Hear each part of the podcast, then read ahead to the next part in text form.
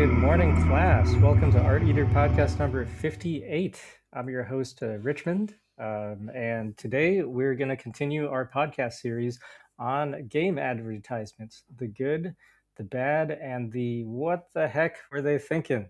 All right, so um, this has been a really uh, fun series. Uh, when you know, so Adam uh, uh, recommended this topic, and at first I was like, "Ah, game advertisements. Like, what are we even going to talk about?" But it's like, wow, once you get the ball rolling, like, there's just so many things to discuss. So, um, but yeah, real quick before we get into it, let's just do a really quick roll call. So, uh, like I said, I'm, I'm your host, Richmond. Um, you know, I, have got I've been working in in games uh, for for many years. Uh, I got a background in animation. Currently run a, a indie game dev and our, our, art outsourcing studio. And uh, you know, super pumped to be here with my buddies uh, every week to talk about fun stuff.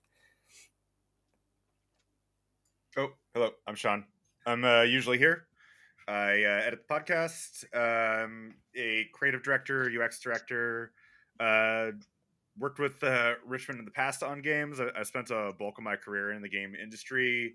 Uh, worked for a couple years at uh, places like Blizzard Entertainment, and now I lead design teams at NZXT.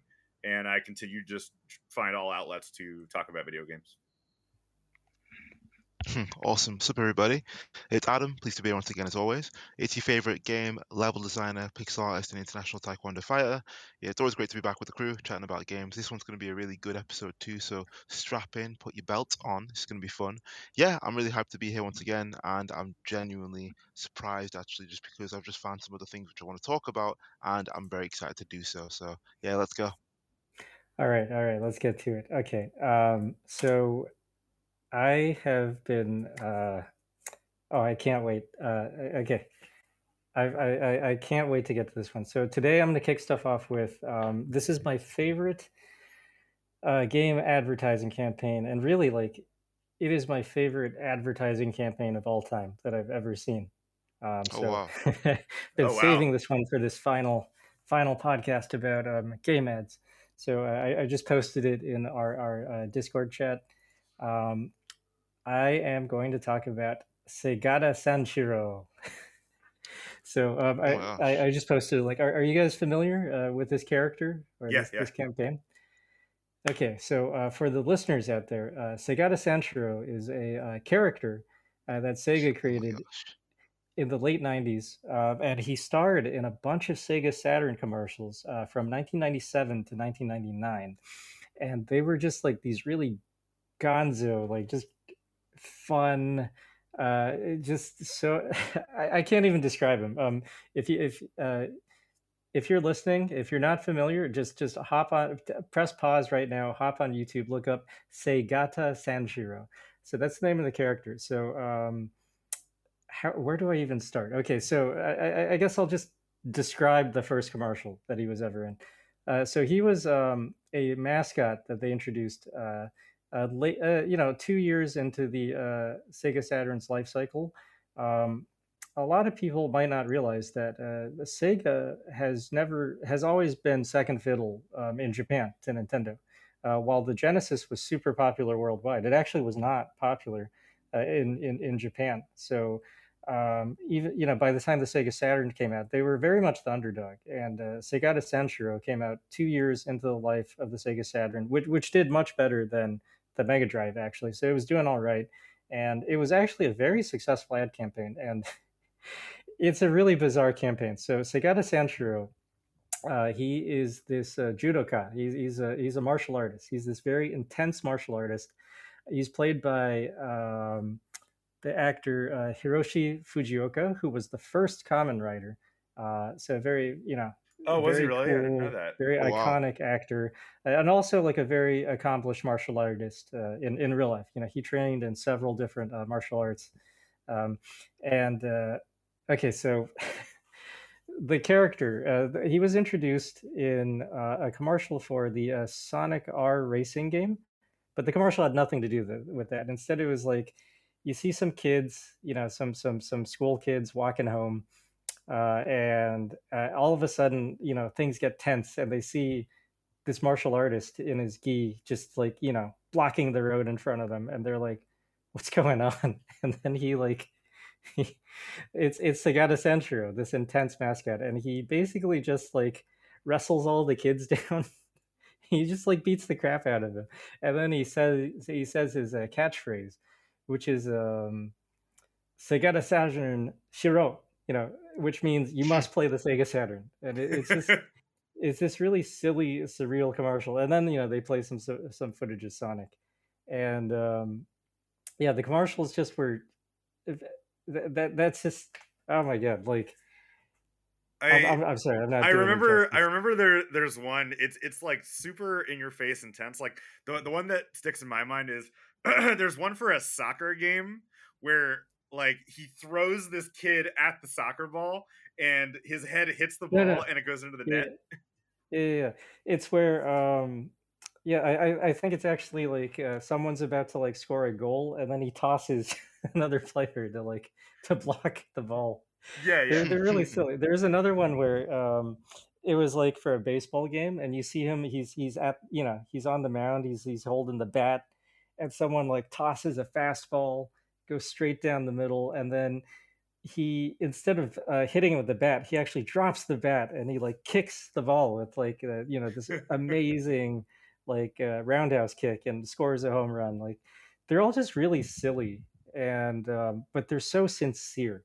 Like it, it's it's such an amazing campaign. So i mentioned you know so the actor hiroshi uh, fujioka he was the first Kamen Rider right? So he's a very iconic actor uh, in japan um, and then the character Segata Sanshiro, it's a play on a very well-known classic movie called Sanshiro Sugata. It was Akira Kurosawa's very first movie, and it was about a fictional uh, judoka, like a fish, fictional martial artist, uh, but he was based off of a real-life martial artist. Uh, uh I forget his name. Uh, he was based off of Saiga Saigo Shiro, uh, and uh, who, who was one of the first practitioners of uh, judo because uh, judo is actually a relatively uh, new uh, martial art. It was invented in the late 1800s. It's it's it's not actually ancient. Um, yeah, so Akira Kurosawa directed this movie about you know this this one of the first judo superstars, and it established him as a hot new filmmaker uh, way back in the day, and uh, it's uh, apparently a classic in Japan. It's been remade like five times, and um, so it, it, it's it's so surreal that they created uh, this mascot based off of that, and um, Hiroshi Fujioka just does such a good job. Like he's so committed to the role because uh, the commercials are they're very goofy and they're they're, they're very over the top. They're very surreal. Um, they barely have anything to do with the games and like they i mean he's literally like beating people up and telling them like you must play the sega saturn like it's it's it's almost like they're resisting and he's just overwhelming them with his his strength um, but uh, he played it so straight and I, I, feel like that's why they work like um, he, he, even in interviews in real life uh, promoting these campaigns he said uh, he was drawn to like the strength of the character and its sincerity and he said like he thought it had a really good message. It's like he, he, was just like a hundred percent like in character all the time like just so supportive of this campaign I, uh, I also like how later in the campaign they started putting him into situations that don't really call for violence and, then, oh, yeah, and it works really really well like there's one where he he's like coaching a girl on something or there's one where he's making sushi oh, yeah. and to your point they're all super sincere yeah, yeah. They they that's why I love the campaign. It moved like the starting point was like him basically just like randomly jumping people and telling them to play the Saturn, but it evolved into like all this different stuff. Like there, there's like this real wistful romantic one that they made in support of um, the uh, uh, oh gosh that um, the, that steampunk dating uh, Saturn RPG with the mecha uh, Sakura Wars right? Oh, of course. Uh, yeah. Oh, Sakura Wars. Yeah, yeah. There's one where he's, um, you know, it's like him and uh, you know the main character of that game, and and it, they're just having like this great time, like running through, uh, you know, a grove of um, cherry blossoms, and it's like hmm. so nice and romantic and cute. Like they varied the tone so much, but um. I, I, am curious to hear, uh, like Adam, what, what are your impressions of this campaign as a martial artist? Because I, I, think this guy really like has this intensity. You know, he uh, yeah. Absolutely. Okay, so just gen generally, just first first off, I think the ways in which like there's a there's an intense kind of like a passion that like exists within certain martial artists, like the way that they kind of like scream and shout, and just the ways in which that they carry out themselves, how we carry ourselves. That's definitely something which is um which is palpable here. That there's just there's one shot here which I really which I really like. I'm just going to send it into you in a second. But there's a moment in one of these uh one of these Sancho commercials where like he's walking away as like there's like like a kid like on the ground who's just been like absolutely like just destroyed just by him. And then yeah. there's also like a Sega Saturn just on the ground right next to him, and then with the with the controller there too. And it's just crazy just to see him kind of like walking away as if he's like at the end of like a movie and then he's just like you know like walking off into the sunset so to speak Yeah. and he's just like his, his job here is done he's he's beating up the kid but not only just that like he's he's gifted them the sega saturn just like yeah now The you know better The second Saturn that's in the foreground. Yeah. yeah it, Yeah. it's perfect. He's, he's he's left it there. He's placed it there nicely, like perfectly for the camera, and then he's just walking away, just in this beautifully composed shot. And yeah, just like the um the dedication to like training as well, as he's like running up the mountain with the big saddle on his back, or when he's just doing general, you know, crazy things in terms of trying to get people to play these games. There, there's a dedication in that, and I think that it speaks to a lot of what it is that martial artists go through.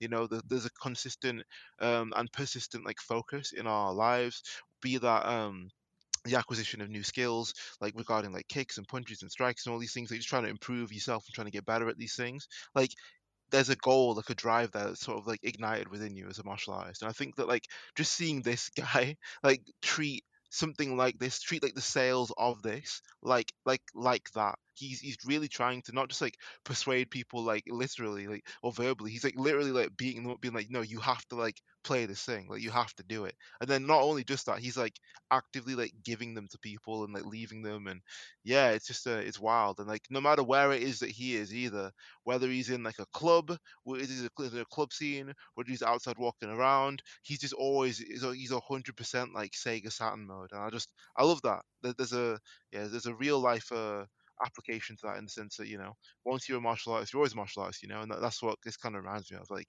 yeah, this guy's just always always always always just putting the putting on the, the putting on the suit. And yeah, he's just walking around and just making sure that people know, hey, you need to buy this. Like, yeah, yeah. I, I love it. He's always at a hundred percent. Yeah. Yeah, exactly, exactly. Yeah. Yeah, always Uh, trying his oh, best. Yeah. Oh, Sean, you were right. The the sock the the football one or, or soccer for the Americans out there is um yeah he throws the guy and then the guy headbutts the ball into the goal.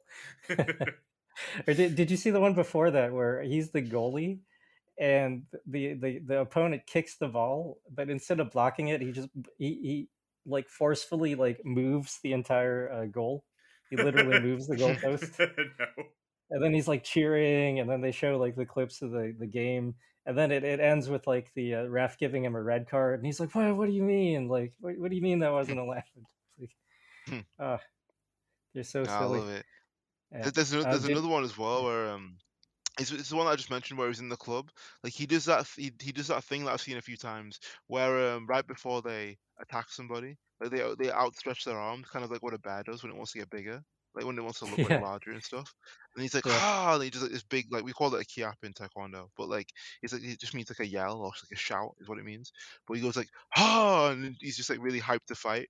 And then like he beats up this entire room of people again. And then there's this woman who just like right before she passes out, she's like, "Oh, Segata Sanshiro," like, "Oh, I'm like I know who this is." Like, I know who just like, destroyed me. Yeah. Uh, and then she passes out, and he's just like, "I will make sure that you play this this uh, console." Then just like leaves. It's just like, yeah, that's his whole that's his whole deal. yeah uh, uh, did, did did you guys catch the the final ad in the campaign the final bittersweet send off for Segata Sanshiro no. Oh, I, Okay, th- I feel um, like I may have seen this before. Let me see. Yeah. Okay. So if, if you're listening, please just watch these first. Don't don't spoilers ahead. Don't let me spoil this for you. You gotta see it for yourself. Mhm. Okay. So the the final Segata Sanshiro ad, um, it was actually for the Dreamcast. So you know the Saturn had its day in the sun, and of course you know he is the Saturn mascot, right? So so to give him this uh, a glorious send off, the commercial starts uh, you you see um, through. Uh, it looks like you're looking through binoculars, and there's like a boardroom meeting at Sega HQ, and yeah, there's all these business uh, people, and uh, they're saying like, okay, all that's left is to the is to wait for the Dreamcast launch. It's ready, and they're all like congratulating themselves. They're they're so happy, right? But then you see um, the binoculars.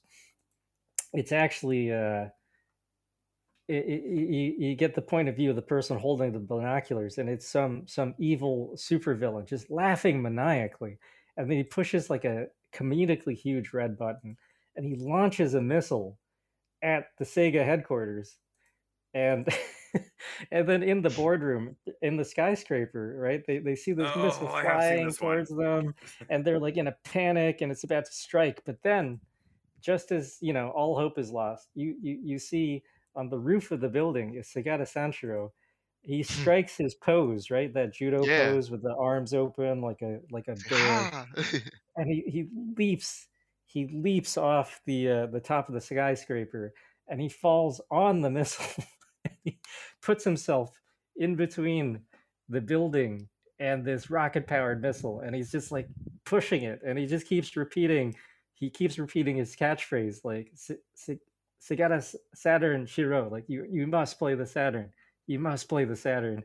And he he he he, um, redirects the missile so that it shoots up in the air and he's still riding it all the way like into space. And then finally like it just explodes. Hmm. and, and, and it's like the final message is that the the Sega Saturn will will live on in our hearts, and you you know you you see like um an image of him just superimposed on on the sky, just smiling down on everyone. It's this incredible send off. Wow. Absolutely. yeah. Okay, can I uh, piggyback on this? Like while we're talking about, I don't know, uh, mascots for consoles. Um, it's uh, it's not nearly as good. But do y'all remember uh, the Kevin Butler commercials for PS3? I do not. I don't. Uh, who, I, so. who is Kevin Butler? Uh, so uh, the reason remind me of this is like uh, is not nearly as funny uh, as well, this. Like this is much much campier and oh, like okay. much more sincere. But uh, it reminded me of this. Like was that what reminded me of it was th- this idea. There's like a single guy, like a mascot, that is the the main advertising campaign. So the joke with Kevin Butler was that uh, I do. He, he had each they had uh, multiple like hundred. It was actually like hundreds of commercials, in which each one was more focused on a specific game. And this was the the PS3 um, it does everything campaign. And the the the funny thing was it was kind of like same thing with uh, Segata Sanshiro. It was like it was somewhat self aware. Um, but the, the joke was, of course, that he had a different title every episode. So he'd be like the VP of virtual pet relations. He'd be like the VP of the cold hard truth, uh, VP of uh, enough is enough, VP of epic footage, VP of Blu-ray superiority, which is a really dated phrase at this point. Like, hmm. um, oh, that's so funny. Uh, yeah. Like, yeah, actually, um, Wikipedia has a list of all the titles that he had. Um, but but like it's um another one of those those things where I'm trying to think if there was any other consoles, but this idea of this kind of unified console campaign, uh, you know, with this like kind of magnanimous kind of main character, uh, that that's what kind of reminded me about it. Um, I, I think I don't know. Yeah, you you weren't kidding. There's like a hundred of these commercials. I didn't know he was in so many. I, I think it ran for a few years, but I, I don't know. It's kind of making me me wonder out loud. Like, I wonder if there's something to uh, just having this consistent self-aware character for the for consoles. Yes. That that because like this was a well like these were as far as I know, uh, Segata and Kevin Butler these very well loved ad campaigns. Like they weren't just ads. You know, people really enjoyed them.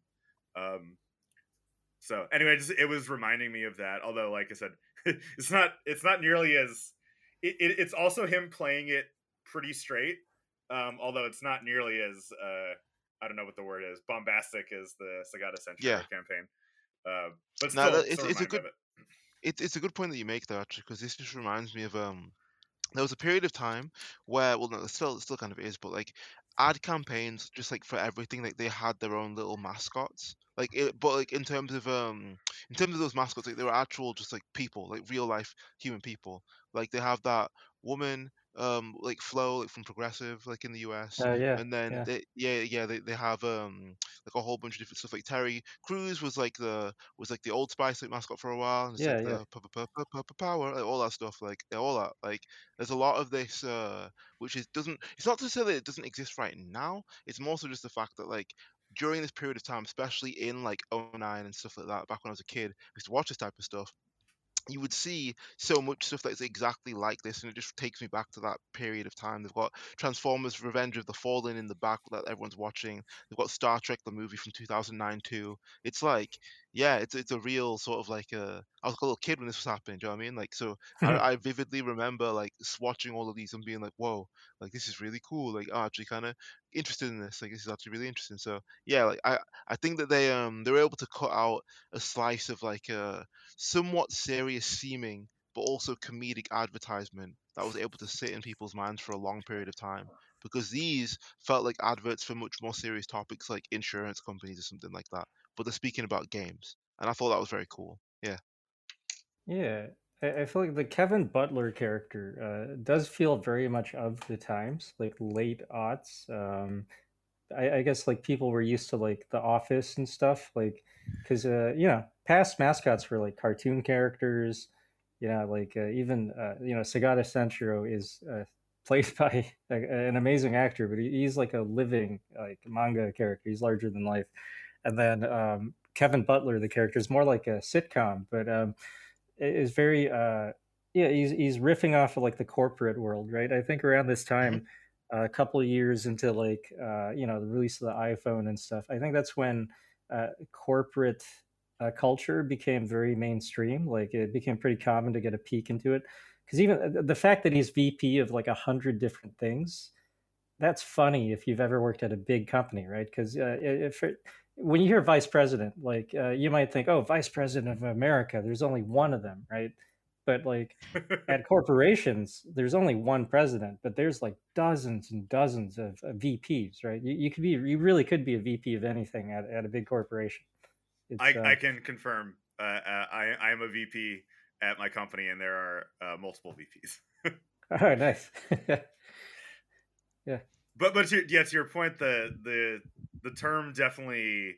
What was also um, used to be a joke, especially with startups. Uh, I don't know. I guess we were sort of guilty of this early on, where like everybody's a CEO or a C level officer at a startup. like, oh, Yeah, it's the, the, CEO, the CTO, the whatever. Oh, well, it sounds Yeah. pretty impressive. It's like, yeah, all three of us are are the C level officers. You know, you know how it goes. yeah yeah. very very cool You- you we're know all what, walking um, around being very important I, I think uh, actually around this time is is when also you guys remember it's not a it wasn't a, a video game but there was there was an advertising campaign that had a similar kind of feel which was the the Terry Tate ESPN one where uh he would um you know, it's the the dude I I, don't know I don't think Terry Tate's is actually the uh the the actor that's in uh, Brooklyn Nine Nine he would basically just like tackle people in the office um oh that's not terry Crews. that's not terry Crews. I, I i know who you're talking about though i i, I remember this T- Terry Tate was the name of the tack- character Terry Tate. You say Terry, yeah, Terry Tate tackles something. I, I remember it was um. There's a bunch of like Terry Tate ads. Yeah, Terry, oh, Terry Tate office linebacker. Yeah, yeah, yeah. Yeah, yeah. So, Terry so Tate I mean, it's. Richmond's right. This is kind of like uh, the Kevin Butler has that, that kind of those aughts feel. That that this this is very much like maybe like office culture was a thing to be riffed on. That's I think that's what I'm kind of getting at because um because to some degree a lot of the the Kevin Butler ones were also making fun of the ESPN Sports Center ads, like uh, kind of like Hmm. very underlying way, or they would spoof Nike ads and stuff like that. So um they went really like even though it's not a game ad so the terry tate one they went pretty crazy with it like terry tate tried to run for governor um in 2003 i think it was um and, and again like it wasn't a real wasn't a real, it wasn't really he, it was really part of the ad campaign but he actually did try to get on the ballot um in california. So uh it was one of those things where they they really like th- this idea of having this main character and s- scaling them into different things uh, was always I don't know maybe kind of kind of a early on I don't think you see it much anymore now that I think about it. I, I love just the fact that just um just to mention this, just to riff off the stereotype bit really quickly. I used to be in love with these adverts. I really, really loved watching them. I found them on YouTube a bunch of years ago. Like I, like I said last time, like I'm a, I'm a bit of an Ameribu, as people know. So like I am someone who's been yeah I've been watching like US ads for like a very, very long time. So I actually vividly remember these. But just watching them again, like there was um there was an official like line for the 2003 like Super Bowl like ad, and he's all like tackles some guy who just who just uh you know when you've got a coffee machine obviously right? And it's a it's like an old one. So like a bunch of coffee in it. Someone obviously drinks all the coffee. The bowl is empty. Someone else goes to get that coffee. Now they can't have coffee because the bowl is empty. Have to make some more. So the person's all angry and the guy that just made that coffee and left he's like kind of just walking around all smugly like haha I got the last coffee. I'm not gonna make any more for anyone else. I'm gonna sip my coffee. And he's just walking around.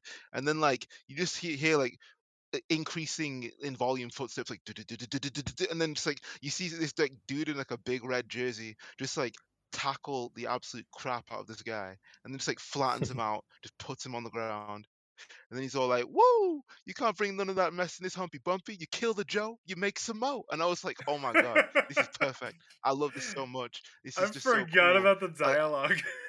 Yeah, yeah, yeah, yeah. This is this is it. Cause it, uh, it's funny because like whilst I was watching that scene, I remembered those lines as I was watching it. Cause I was just like, yes, like I know. It's like when you've heard a song for not heard a song in ages, but you still know the lyrics. I was like, yeah, you killed the Joe, you make some more. I was like, I used to love saying that. But yeah, like yeah, it's it's one of these things where um uh, humdrum kind of like office comedy. It was a it was a massive deal, obviously, as you as we'll both know from the UK and the US office, and a lot of shows sort of were born Oh out yeah. of that. And I think even in terms of newer shows now, like Abbott Elementary, for example, uh, they're kind of taking a very normal situation, as in working in a school, and then they're sort of expanding upon all of the miniature mini dramas that exist within those character and you know general personality clashes and smaller dynamics, and they're writing comedies out of that. And there's a lot of comedy in there as a, as someone who has like worked in an office before just generally it's just you know something which you, you might think oh this is kind of like a boring thing but no like there's someone who you sit next to and they've got a certain way of being or there's some office drama about to unfold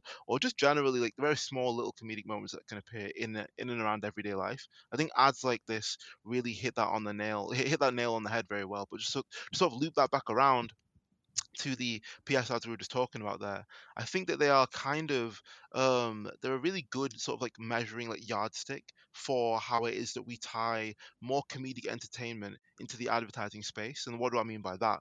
What it is I'm saying is the fact that like when we see adverts that kind of kind of directly riff off of, you know, general cultural touchstones like The Office or like other versions of those similar types of shows, it kind of exists as a sort of a marker in my in my eyes as like of, of history kind of okay how do we feel about certain things at certain points in certain eras? And i feel that that early 2000s 2003 2004 2005 2006 2007 2008 2009 like that that kind of like that kind of first like pre 2010 era is very much well defined by the kind of like the office uh, comedy and i think that that's something which a lot of people will remember when they look at stuff like this because it'll kind of it'll blast you back to the past a little bit and in, in a very good way. I think it's kind of a it's it's a really well well-rounded way of pointing at multiple different things like culturally and then on top of that they're just you know creating a really interesting advert that uh, hits home the, the selling points or the, the isps per se of the uh of the ps3 a little bit of marketing talk for you guys there. But yeah well, lots of good stuff in there Oh man, yeah. I, Mhm. I, had, I had honestly, I remembered this campaign, but I had forgotten about all the dialogue. he like throws the guy over over a shelf, and he's like, "That's long distance, Doug." yeah yeah, yeah it's, Uh, it's, it's so but- it's so cool But uh, but I know I think we we're, we're, ta- we we're talking about around like how that the comedy formed. I don't know. It's it, it's very interesting. I think it also to circle it back even further. I feel like some of the the more kind of campier cheesy ads that especially we were talking about in the last few episodes. I also feel like they were a product of their time as well where it was um advertising needed to be much more I, I don't know it needed to kind of really hit you hard with um like like spectacle. And I, I don't know I'm describing it well, but I, I remember that it used to be that like uh, when you first started advertising, it was very much about this layer of clever wordplay or interplay with the concept, and it had to kind of hit you once, and usually it ended up making it much cheesier or cornier.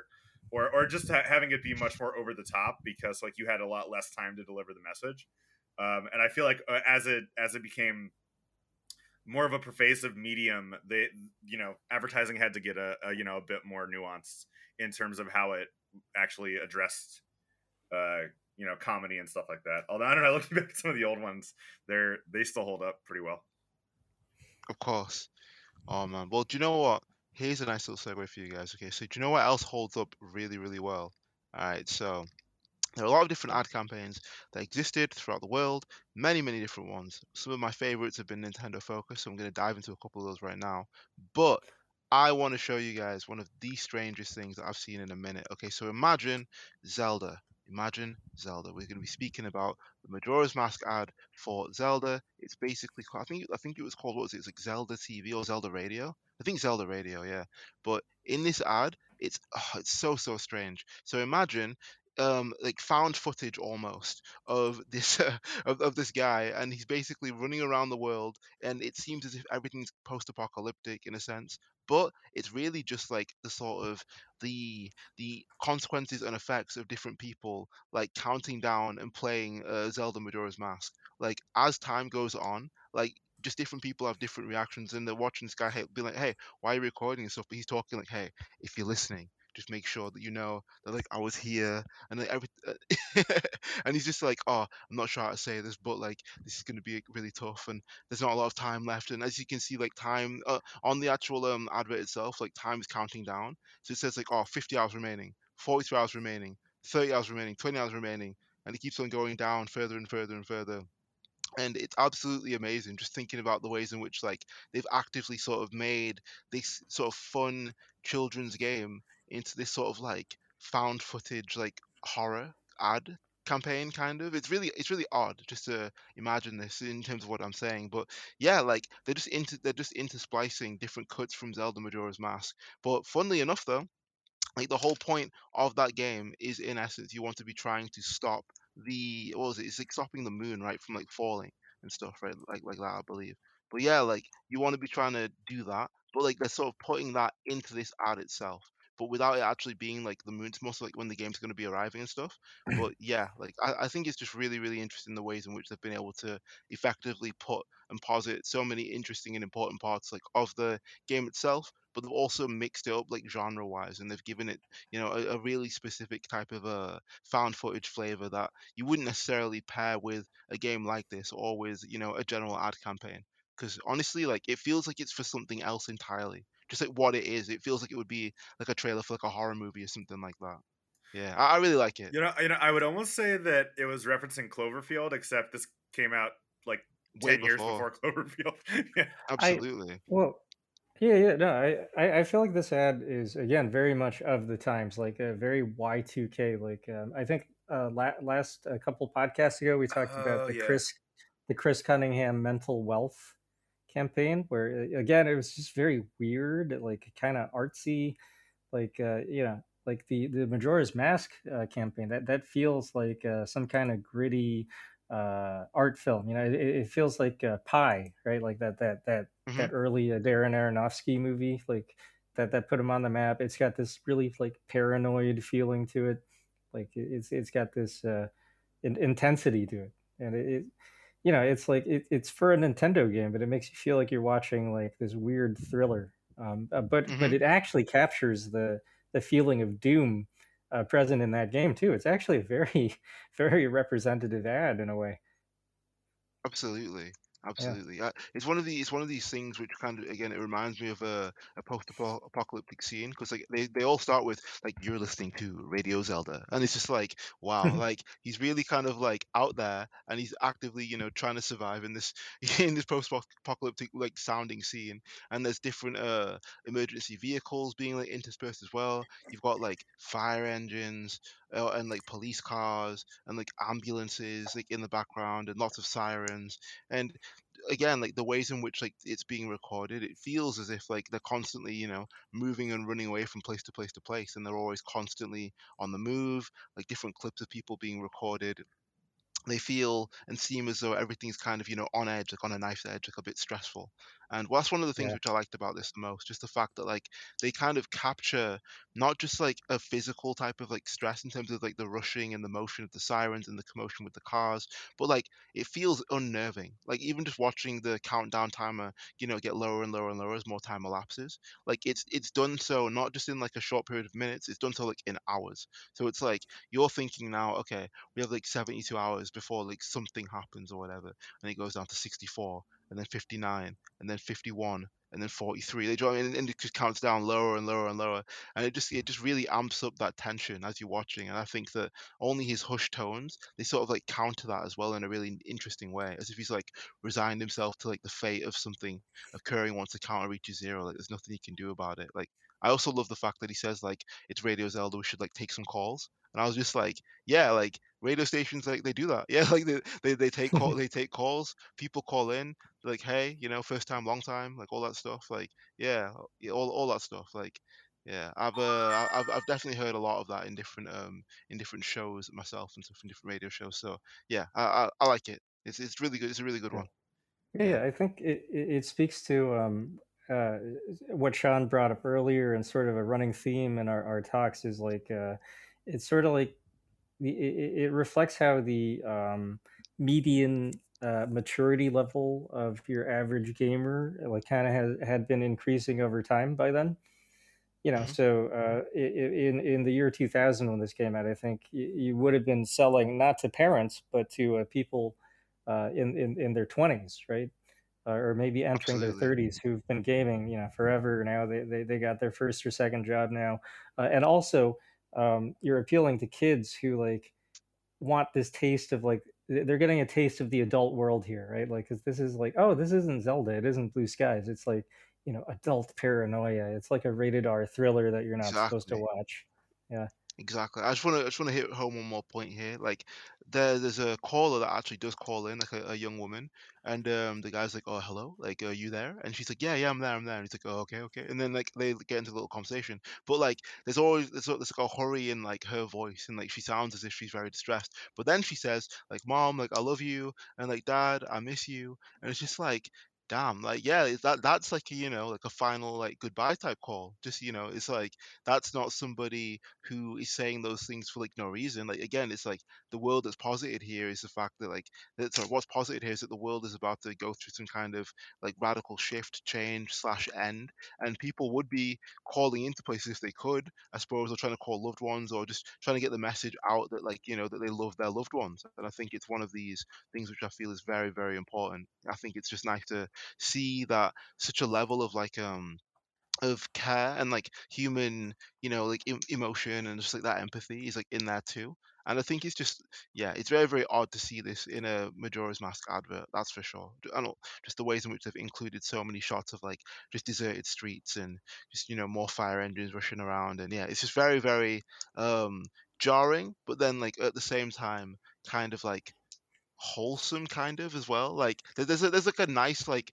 undertone to it if you, if you think about what the people are doing, but then it's also like a Mm, little bit chilling as well if that makes sense. but yeah, yeah. Yeah, and it totally, totally actually in line with the actual game because that, that was a creepy uh, game, yeah, right? exactly.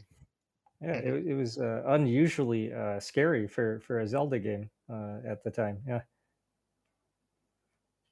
Yeah, I just love it because it's like they're saying stuff like, "I hope that kid wins," like I really do, and it's like, yeah, like this is basically like what would this this is basically like these people's reactions to like the actual you know event of that game. They're just being like, "Oh damn," like I really hope that this like child like saves us all, because if not, we're all gonna be you know like destroyed by like the moon crashing into the earth, and then the yeah, yeah, like people would be calling in like, "Oh yeah, I really hope that this kid does it," because like.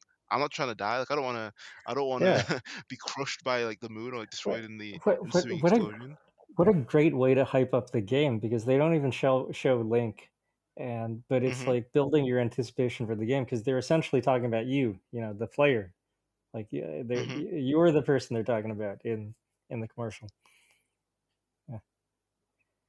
Yeah, I All love right, it. It so says like if you're listening, hang in there. I know you got the weight of, the weight of the world on your shoulders, but like hang in there. And they've, and they've as they're saying that they have this beautiful shot of like this like couple like hugging, kind of like again like it's kind of like a like a very trusting like loving like embrace. But it's just like wow, it's just very uh very touching, very touching indeed. yeah. All right. Um, okay, I I, I want to uh, tie this into um, another ad that I really like. That that it's I I feel like is very relevant, a nice uh, counterpoint, or or really a, a I don't know, like a couplet to this one. So I, I just posted in our chat. Uh, this is a classic commercial uh, for uh, Legend of Zelda: A Link to the Past, to the the Japanese campaign for it. Um, so uh, that game would have come out in 1991, uh, I think and this is the um, the famous it's it's it's the Zelda rap. It's it's a totally live action commercial. Um, it looks like a stage play kind of, and you, you, have like um, character all, all these actors uh, dressed up as the various uh, characters in the game, and they're doing this amazing choreographed dance together. And yeah, it's it's led by um, uh, you know Link uh, some some a, a, a, obviously professional dancer playing a link mm-hmm. Leading the dance and they're in a triangle shape like the triforce and it's got that awesome you know 90s stage lighting and the uh, uh, you know of course you need the uh, the dry ice for the um, the mist effect and uh, at, at one point the actress playing link even does his classic like charge up spin attack and um, mm-hmm. I, I just love it because it's so fun, and they have like a whole song for it, and I love how sincere it is because it's it's quintessentially very silly, right? It's it's they're they're mm-hmm. they're doing like, you know, um, like a, a a, a rap song to promote a video game, but they do it with utter conviction, like like you don't feel like anyone's in on the joke. That you feel like they're trying to make it as good as possible, and um, I don't know, like I just love that. I love the sincerity of it. Same thing that I loved about the, um, you know, the Segata Sanshiro ads. And uh, uh, I, I, think it's real interesting to watch this now because, like, I think um, if you showed someone this ad, uh, this, you know, there are parts of this. I was going to mention this video. Oh yeah, good. Hello. AJ, are you there? Are you muted? You there, Adam? Technical that troubles. arrowhead, so to speak. Like, Oh, sorry. he's so cool. Hey, Oh, can, what was that? sorry, you, you you cut out for like a couple seconds there. Oh, sorry, sorry, that sorry. But yeah, um, just parts of this, uh, they remind it reminds me so much of um the Thriller music video, like Michael Jackson's Yeah, Thriller. yeah, yeah. I Yeah. I was Yeah, thinking yeah, that as well. Yeah, especially the mist and the the synchronized dance. Yeah. with the mist and like the way that the lights behind them and the, the way that they're dancing in that arrowhead type formation and also like some of the moves that they're doing as well sort of like the sort of like low sitting stance like body a bit lower down like arms out like shuffling forward shuffling left shuffling right like it's very very cool i quite i quite enjoy that yeah it, might, it could have have been an, been an homage Thriller was like eighty six or eighty seven, right? Uh Oh I, yeah, th- yeah. i'm i'm not sure i think it, will- it will have it will have been around that period of time i believe yeah Thriller was like mid have a look '80s, I think. Yeah, I, I mean, Um, but well, see. something, something that I think what Richmond said is, is also true of Thriller is that even though it's it's meant to be have a little bit of cheesiness to it, it's played very straight.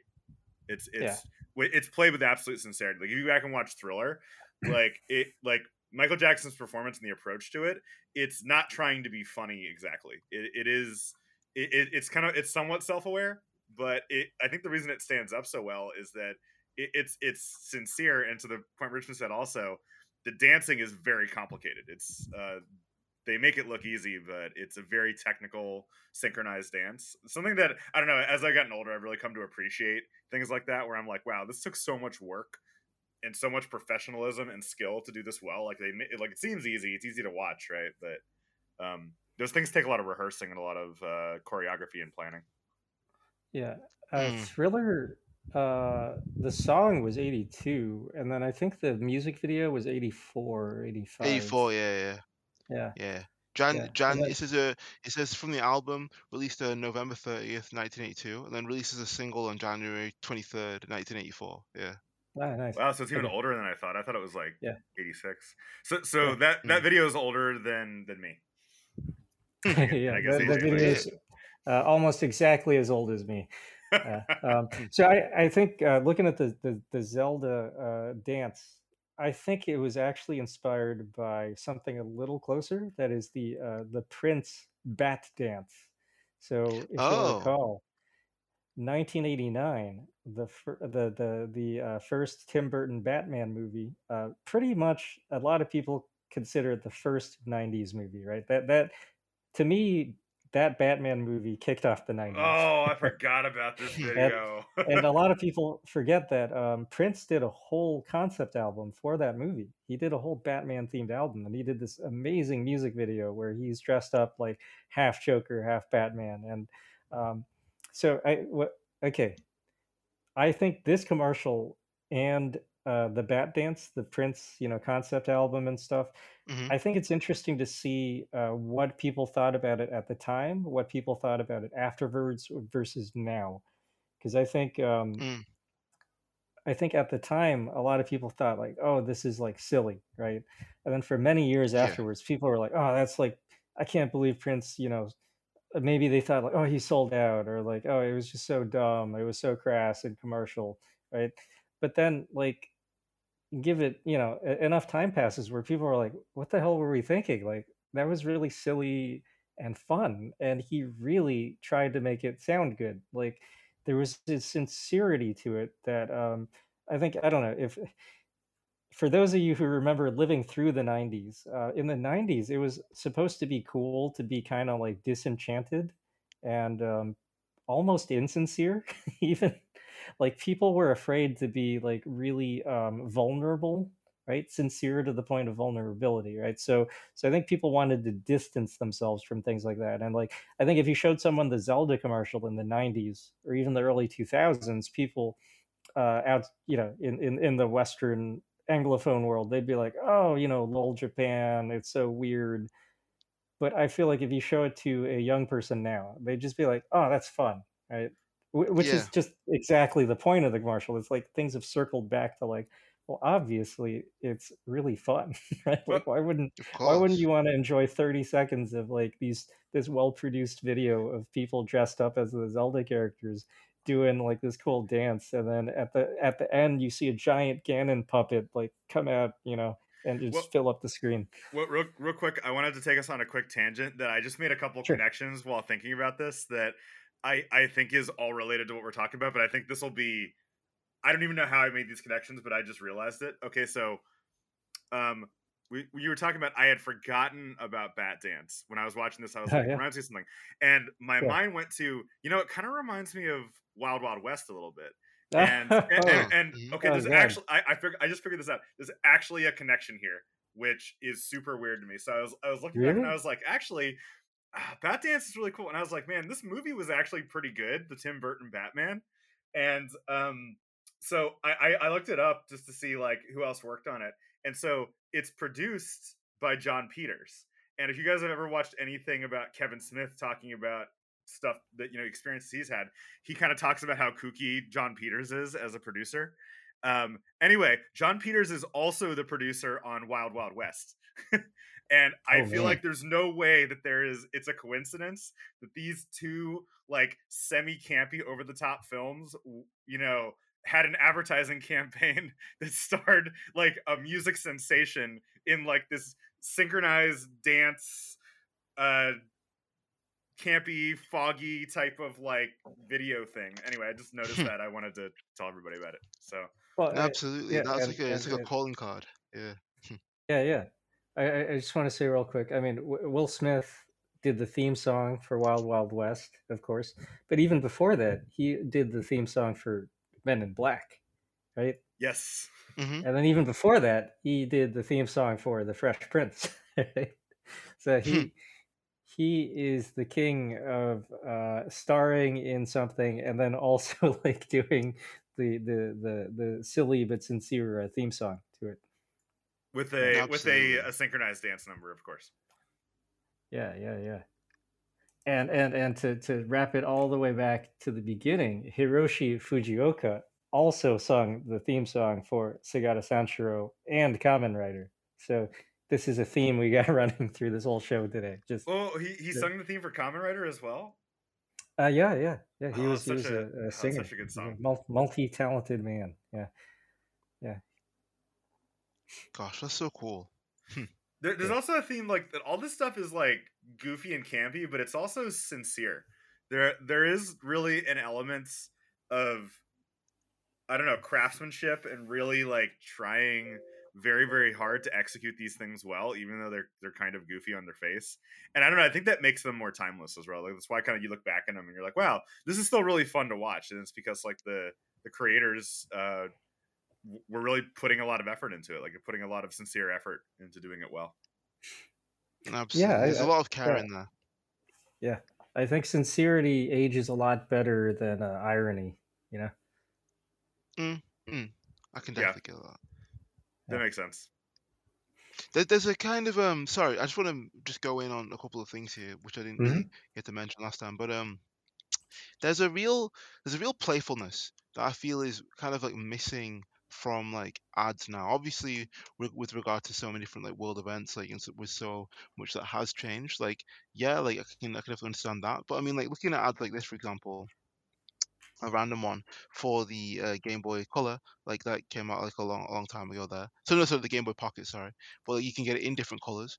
But um, yeah, like there's just a bunch of like tongues, like on like a kind of like a wall like of flesh, like of just a bunch of mouths, and it's like you have a yellow one, like a gray one, a red one, a black one, like a sort of like a clear, like a clear one, and then a green one, and it's like Game Boy Pocket now in six tasty colors, and it's just like wow like you wouldn't see anything like this today like you really wouldn't. It's just very very um very very interesting just to see that that they would be so open and like free with respect to how it is that they wanted to posit the idea of just getting those calls across. Like you would think now they would just have like really high production close-up shots like of those color of those Yeah. different Boy pockets in different colors and stuff and they would be turned perfectly towards the camera it'd be like a nice like aesthetically pleasing like shot of, of each of them and then a bunch of them together stuff like that but like they wouldn't be represented by like tongues on like a giant unidentifiable and unidentifiable like flesh wall and like the tongues are all kind of gross looking and green and yellow The- and like clear like yeah it's just this wouldn't happen today but it's it's interesting Yeah. just to think about how it is that they posited getting those ideas across yeah this ad specifically is one that it looks more weird the longer you look at it yeah exactly exactly I, I I love that you pointed out the weirdest part isn't even the colored tongues. It's it's they're all connected to the same living wall. Yeah, that's what gets me of, of that's what gets it's weird but like block of flesh. Yeah. Exactly. I mean, like they, they did the same. They the same exact thing happened. I'm gonna put in one more image, but the same exact thing happened again with um with the Game Boy. Uh, this wasn't the Pocket again, was it? No, this was just the actual regular Game Boy. That was it. Yeah, but they had this thing where it's like play it loud like series underneath. So it's like Game Boy play it loud in this like really sort of like vibrant red font, and um yeah, they have just different colors, and they've got one that's which is the, for the black one, it's play it black. For the for the red one, it's play it red. For the yellow one, it's play it yellow. For the green one, it's play it green, and for the clear one, it's play it clear. But the point of but the point of the ad is that each of the people there, there are different people that have different corresponding um, Game Boys like on their head or just where they're on top of their hair, and obviously each color corresponds to the person's hair. So you've got one guy that like looks like Neo, like on the on the left, yeah, and if you, Yeah, yeah. Yeah, yeah, yeah. If, if you if you picture like a Neo looking guy with like it might uh, this is kind of a, a looks like a, a discount Keanu Reeves. Yeah. yeah ex- exactly. Imagine like yeah, I, as some people might say, great, value Keanu Reeves. You know what I'm saying a little bit. Yeah, but um yeah, it's it's one of the yeah it's it's one of those things where it's kind of like the guy kind of looks like someone else, but they kind of try to make it that way. I think. But yeah, you've got you've got him with a black one on his head. You've got a woman with vibrant, bright red hair, and she has one on her head, and, sh and half of her face is kind of in darkness. She's kind of like turned to the side a little bit. They've got like a like a black man with bright yellow hair, just smiling with these with these yellow reflective glasses on, and he's just having a whale of a time, just just living his life very happily.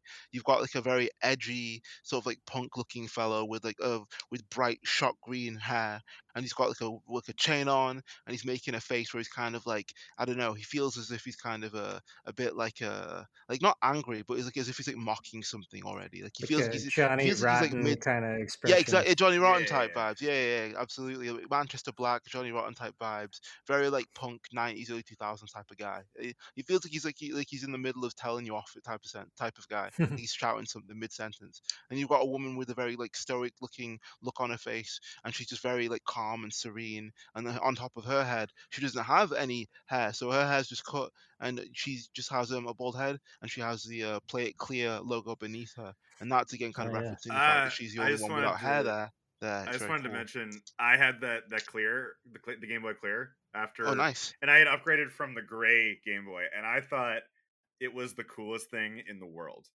Yeah, exactly, exactly, exactly. Like there, there's a, there was a kind of like it was um it was consoles like as a status symbol or as an expression of personality. That's that's what I'm kind of getting at here. It's like they were not just like a thing which you played; they were yours. They said like what color is yours. Like play it loud. Like show some style. Like in your own image. It says here literally like your game, your color Game Boy advertisement can approach the subject from any angle, but the medium is like a print ad. They're trying to make like you um they're trying to they're trying to make sure that you yourself can sort of see yourself like in an uh in, in not just in an ad but like in the sort of way that they want you to be able to express yourself through these colors. Do you know what i mean? It's like what color is like your game boy? What does this say about you? Like who are you as a person? And what is going to be said by that via your game like game boy choice like that's i, just think that's so interesting I, think that um we we do have this now especially with respect to like you know like the wave of people trying to get ps5s for example if you got one in time you were kind of considered like oh wow it's, it's kind of cool like wow you're on the cutting edge a little bit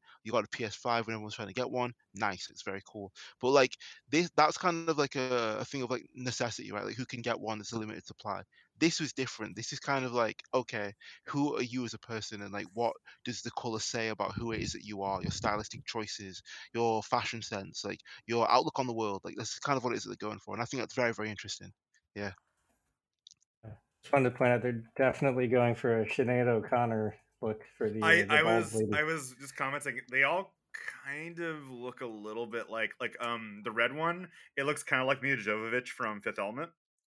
Like okay yeah I, mhm. I, I mean not quite. And then like uh, yeah, I kind of what what uh, Richmond was saying with the the one with the clear like they're, they're all I don't I, I I doubt that it's intentional, but they they definitely all do kind of have a, a vaguely like well known act, actor feel to them, but not quite. Like they're kind of iconic. Maybe that's why.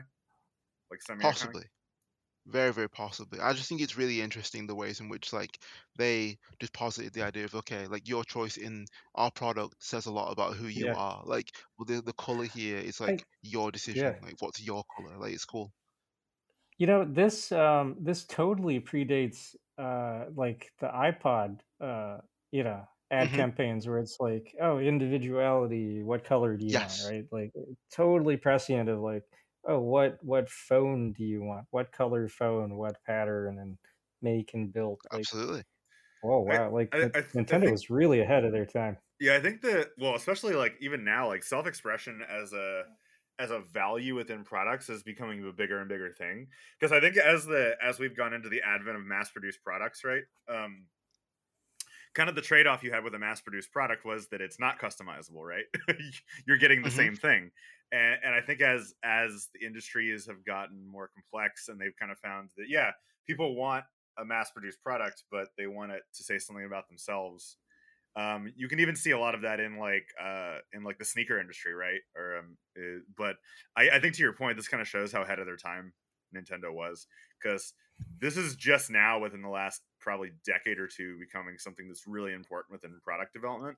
Um, this is way before that. Yeah. absolutely Yeah. yeah just for, and also for just context as well oh good oh go ahead go ahead you, you, you got it you got it. Oh, sure. Thanks. Um, so, like for context, the the the big Apple campaign from that year was the uh, so it's 1995. Uh, they had an ad campaign called "Power Is," and uh, you know they they were leaning on actual celebrities. You know, so like like real uh, uh, maverick individualistic celebrities like Hunter S. Thompson, Spike Lee, you know, uh, George Clinton. Um, but but Mhm. they were leaning into celebrity power. Like the, these are these prestigious people, right? And they use our product, so you should too. Uh, whereas Nintendo was just going full on, like, well, what do you like, right? Like, which one are you going to choose? And Mhm. power is in your hands to determine, you know, like th- this is just a reflection of who you are, right? That that was very very different approach to, especially for video game ads. Absolutely. Mm-hmm. That that's what that's one thing which I was going to mention as well because it's just the fact that like what it is that they've given you in terms of choice. Like in terms of okay, in that advert there where it says play it loud, that's five different options that you have. But like that doesn't sound like a lot, but they're very specifically they've they've made it as if like these choices are so you know like it feels as if they're so important as if they're so uh, meaningful and it's just like no it's just like five colors it's like it's the same thing but it's just given to you five different times and they feel so different just in terms of you know play it black play it red play it yellow play it clear like play it green like they all feel as if they've got their own different you know whole ways of being like about them and especially i think that's especially um, well conveyed by the by the emotions on the faces of each of each actor and actress as well.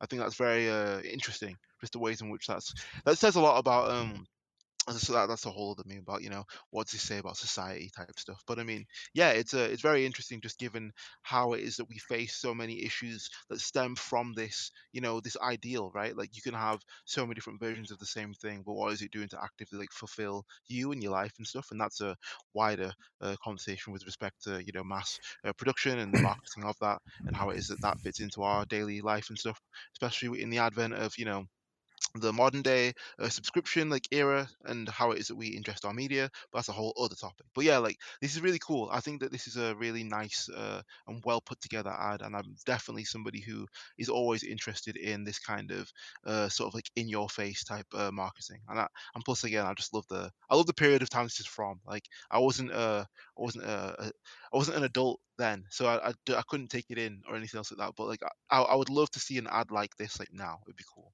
Yeah. I, I okay. Real, real quick tangent just to build on top of this. Sean, you mentioned you had the uh, Game Boy, uh, the clear one, right? The Game Yeah. Boy Light. Mm-hmm. I just remembered in in Japan when they released the clear Game Boy. I this is amazing. Um, they had they had the the box art was done by uh, uh, this this amazing lowbrow erotic artist named Rockin' Jelly Bean. Um, one of my all time favorite artists. He, he's he's known for his like really crazy like rockabilly aesthetic. Um, he's a Japanese artist. He's he's very much inspired by like classic, you know, American like California culture, like hot rods, like 1950s Americana kind of stuff. And um, uh, he, he's very much uh, like a. th- There's an actual art movement called lowbrow, right? And that that that comes out of it, it's sort of a reaction to this idea that like all gallery art should be, you know, high class and like, uh, you know, the domain of like wealthy people and tastemakers. And lowbrow was uh, trying to take art back to like uh, folk art, you know, hot rod art. It was just whatever the hell people wanted to airbrush on their cars, right?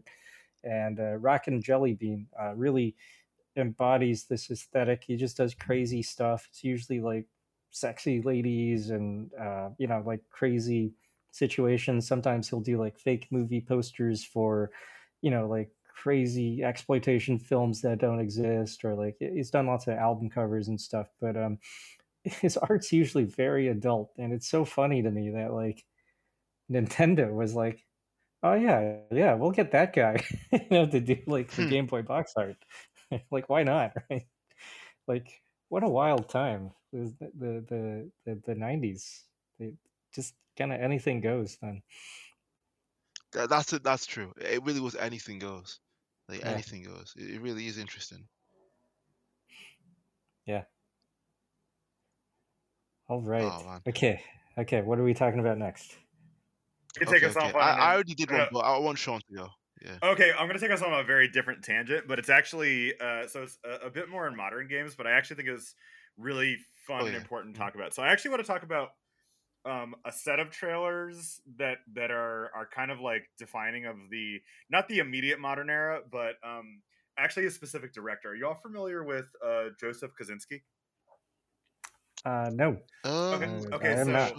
so uh, and I, I mentioned this this for the podcast. So um, what he's probably most well known for, or, he's probably not well known among the gaming community, but he's actually like a prolific trailer director, and I would argue that he's actually invented uh, kind of the what I would say is maybe the the kind of mid 2000s like standard for this idea of adult trailers. So he's most well known for directing the Mad World Gears of War commercial uh, for Gears of War Three. Uh, so it's like he was one of the. Uh, and there's also mm. a, a, fun tangent about how uh, he also directed the Starry Night trailer for Halo Three, which is the the iconic one where it's got Master Chief with the shields um, and the kid watching. Um, but then Oh, further, he's also won awards for the Assassin's Creed Unity trailer for best effects. And then you guys remember the the Destiny Become Legend live action trailer? Um, Uh, where I don't think so. um so so I'll, I'll I'll link all of his things, but but he's got this kind of uh he he, he popularized this this aesthetic um of applying kind of a modern like melancholy music to game footage uh that I think kind of added an air of maturity in like Oh. a, a, you know Oh my god. Oh yeah. Th- This guy defined game and movie ads to this day. They're still doing Mhm. this today. This is like still the standard. yeah and oh so my goodness. and also like a fun thing did you also know that he directed Yeah. Tron Legacy, and he's the director of the upcoming Top Gun Maverick movie. Oh damn. Uh, it, but this is like one of these like unsung uh, like influencers of. Uh, so anyway, I just I wanted to, to mention him because like I, I exactly what Richmond said. His his style has been so defining, and yet I feel like if you're not an artist or a visual effects person, you may never have heard his name. So um, that that was uh, and I would say to, to Richmond's point, he's kind of led to I think the best example of something that he didn't direct but he influenced would be uh, pretty well known. The uh, you guys remember the Modern Warfare two trailer that was set to Eminem's "Till I Collapse." Okay, yeah. mhm.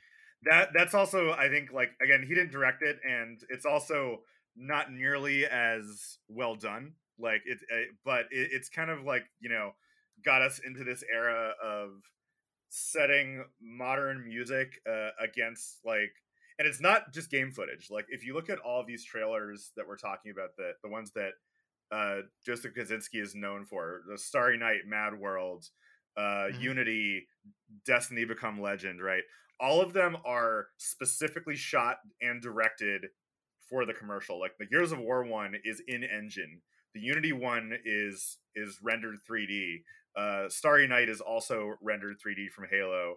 Uh, Become Legend is like a, a weird like live action 3D thing.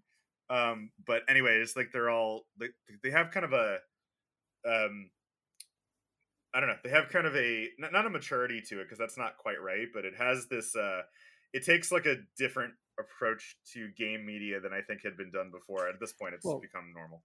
Uh, They, they were more cinematic in a sense, and I think that they took themselves not in such not not not in a mature like sense specifically, but I think that they took themselves more seriously and they applied other techniques commonly found in other areas of cinematic media that weren't necessarily shown in game trailers before. Not that they didn't exist, obviously, but like they were utilizing different types of shot and different types of angle and just the general composition of like something to watch. And they were doing that in a specific type of a way that was so not shocking, but like so attention grabbing to people. And also, like you said, it sort of did evoke a little bit of that sort of more serious tone that is what drew people in and made it so memorable. So I definitely get what you mean. Yeah.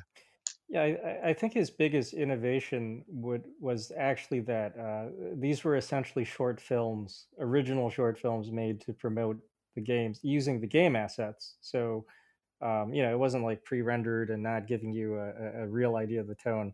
Uh, so I, I, I, I that was his real innovation is that it wasn't before like you know even we talked about the Final Fantasy VII campaign where it showed uh, how cinematic the game was. It prevent presented it very seriously, right? That was a big deal. But this took it a step farther. They created original footage, right? It wasn't spliced Mhm. together. It was made just for this. And then I will say the tone that he struck was he was like, it was like he's trying to win an Oscar, right?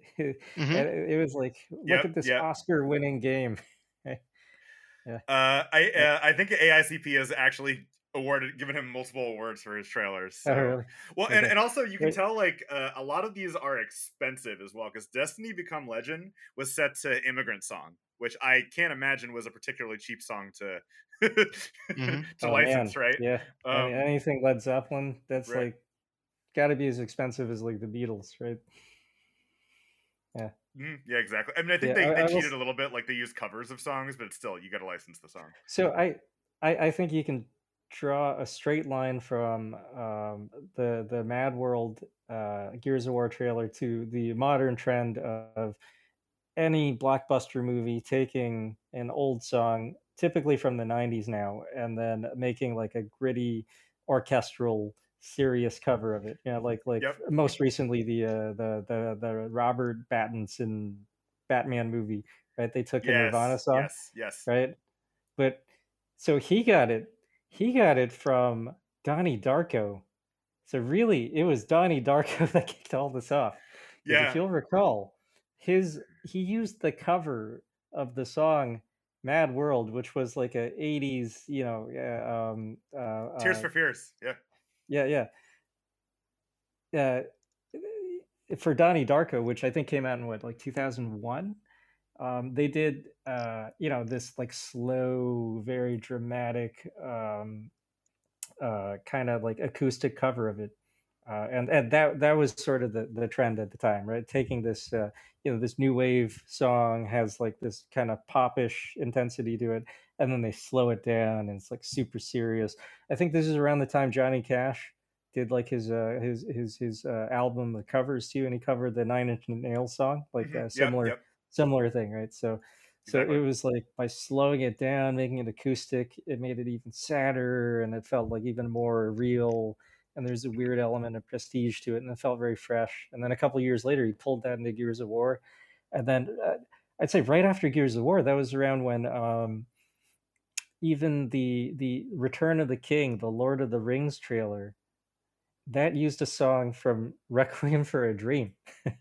uh, not quite the same thing. It wasn't a pop song, but again, they were like, "Oh, this was this really dramatic song for this other thing. In this case, another movie."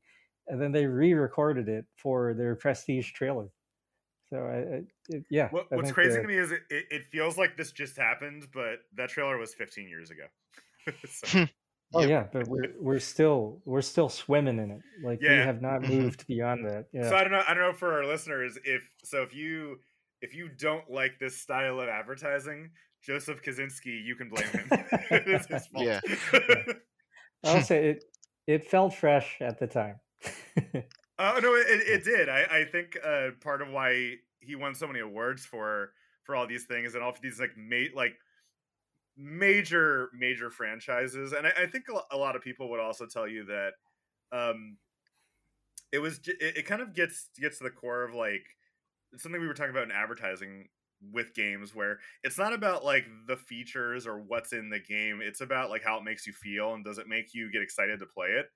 And i think the reason that for instance the like even though like i've never really been that big big of a fan of uh, destiny the destiny become legend trailer is also i think for a dlc by the way i don't think it was for the original game. Uh it, it's the i think the usage of these songs and like the synchronization to the footage and really directing it for the commercial rather than just showing game footage. It's very good at not kind of just showing you the game out of context and it makes you makes you want to play it. Like even you, you can watch the Be- become legend trailer and most people will be like damn this looks awesome. Like it, and it doesn't really tell you anything about the game to be honest with you. Um, that's something that i noticed with a lot of these things is that a lot of his trailers similar to some of the iconic ones that we talked about they don't really care at all about educating you edu- educating you about the product or about the game or or anything. Like even the gears of war trailer the mad world one if you watch that trailer you would have no idea what the game's about. Um like you can you can kind of pick off all of these uh different scenes and like artistic elements and kind of the melancholy of it but you wouldn't you wouldn't know what the game was about. Like it was all about communicating like an energy and a feel uh, of the game and i think that's kind of what took off. I think a lot more people respond to that than you know here's a bunch of cuts of the game here's what it, you know. Yeah, Yeah. I think that's really cool. It's it's nice to always see where you know just where things come from, and just you we're looking at in in essence one of the one of the uh, the forefathers of like current like game advertisement because I can't tell you how many different game ads have that same type of a vibe. Like just to even close that area of the conversation out very quickly, um, there was one of these which was uh, Assassin's Creed like three. Like there was a trailer for this game, and of course, this was back in the time of one very special song. This was a radioactive, like Imagine Dragons. Like as people will know, Oh, that song was very about this one. popular for a long period of time, and people still use that even today. And Imagine Dragons are still uh relatively well not relatively they're still popular like in terms of like what it is that they do like the music that They they make they stuff did the uh, the received a lot theme song for yeah. Arcane. They're they're I, I was just gonna, I was just gonna, yep, I Oh was yeah, gonna yeah, mention that. really Uh, you'll, you'll, you'll hear, yeah, you'll hear like some of that music in um in Arcane, like the TV show, uh, on Netflix uh, currently still. And uh, yeah, um, also shout out Evan Montero, uh, character design on that, absolute badass guy. But uh, yeah, like one of these, one of these um things which I wanted to just mention very quickly was uh, the Assassin's Creed, uh, th- the Assassin's Creed Three trailer. It was one of them at least. I'm gonna try and find it. I think this is the right one. But they have in they have in it like that song playing, and they just absolutely like let it go like they just the, the ways in which that they posit so many cool moments from this song and just like how it is that it fits so perfectly into the actual like uh you know what's happening in the in the gameplay just just the way that it all works together. It's so nice. It's so so nice and it's just yeah it's really it's really really cool. I really really enjoy it. Yeah it's it's nice. There's one of them which i'm gonna find. i think it's here. Yeah here it is cool. Got it. But yeah yeah it's uh it's cool. It's, it's just really really nice to see stuff like this and i think that a lot of people they'll have they'll all have their own different versions of like uh of this and of these moments and i think it's just nice to sort of harken back to those. Yeah. Yep. Oh yeah, I remember this. I, I remember this uh, Assassin's Creed commercial now. yeah it was all really popular at the time anyway Yeah, uh, it, it it feels like that um that Mel Gibson movie. Was it The Patriot? Yeah, Is yeah, it? it does. Yeah. Oh yeah yeah. Which, Mhm. by the way, I watched the thing. I was curious. I, I watched the um one of these channels that was, that analyzes the historical accuracy of films, and uh, the Patriot, shockingly, is not accurate at all. Not not not, not even Oh. close. Not not close at all. Oh, what a, what a surprise! uh,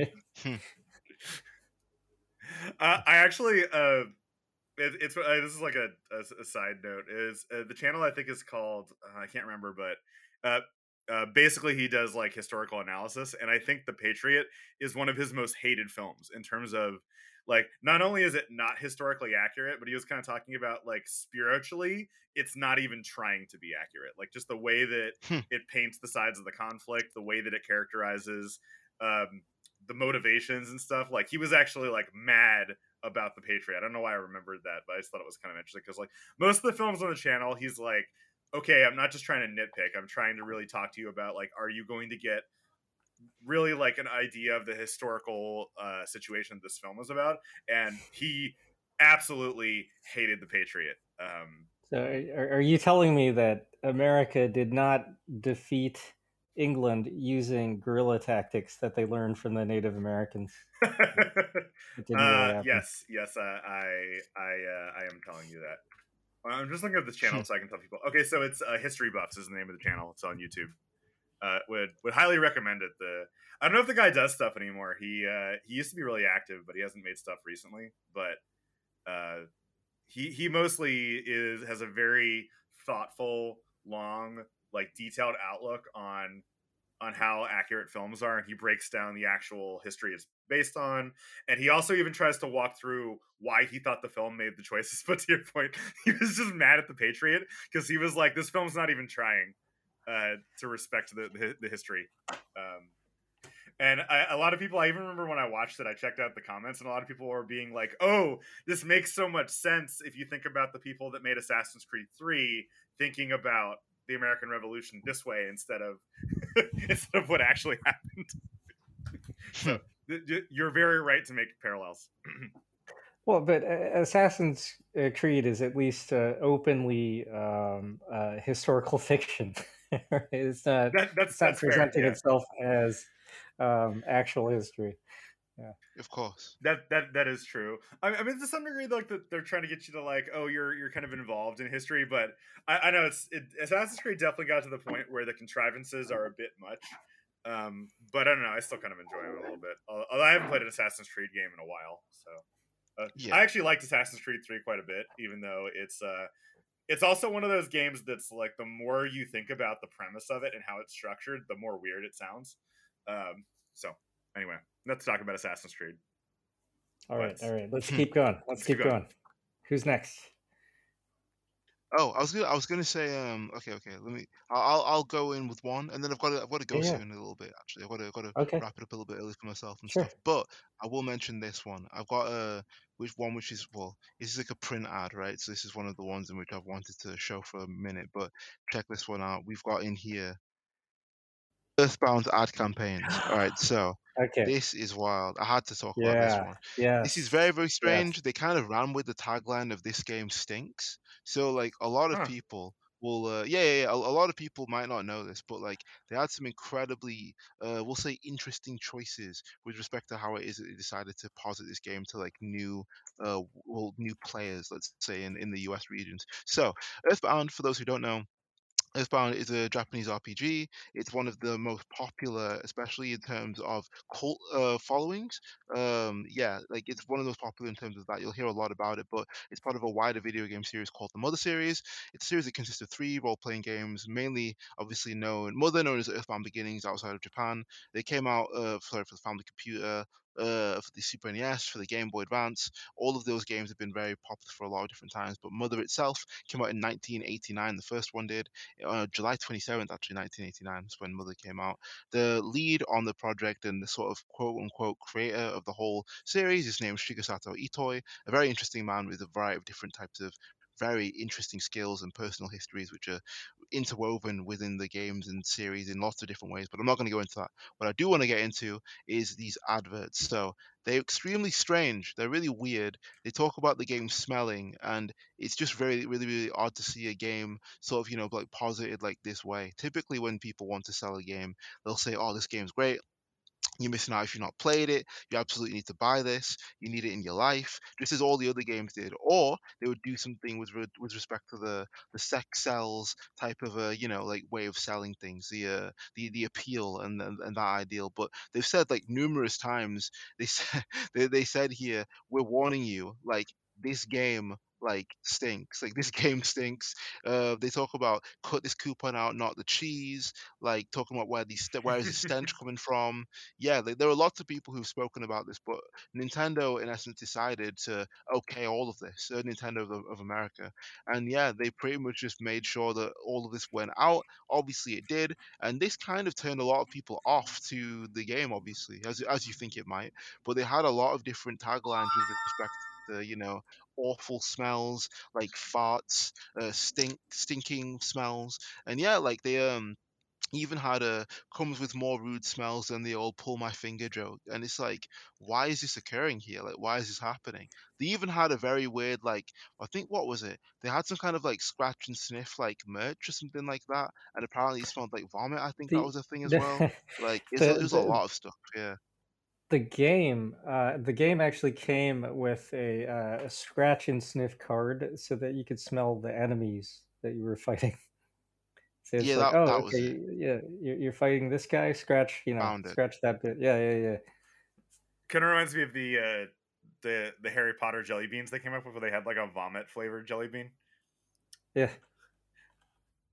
Yeah it, it, i remember that because um so uh, the first uh, Mother game never came out in the U.S., and then uh, this was the second one.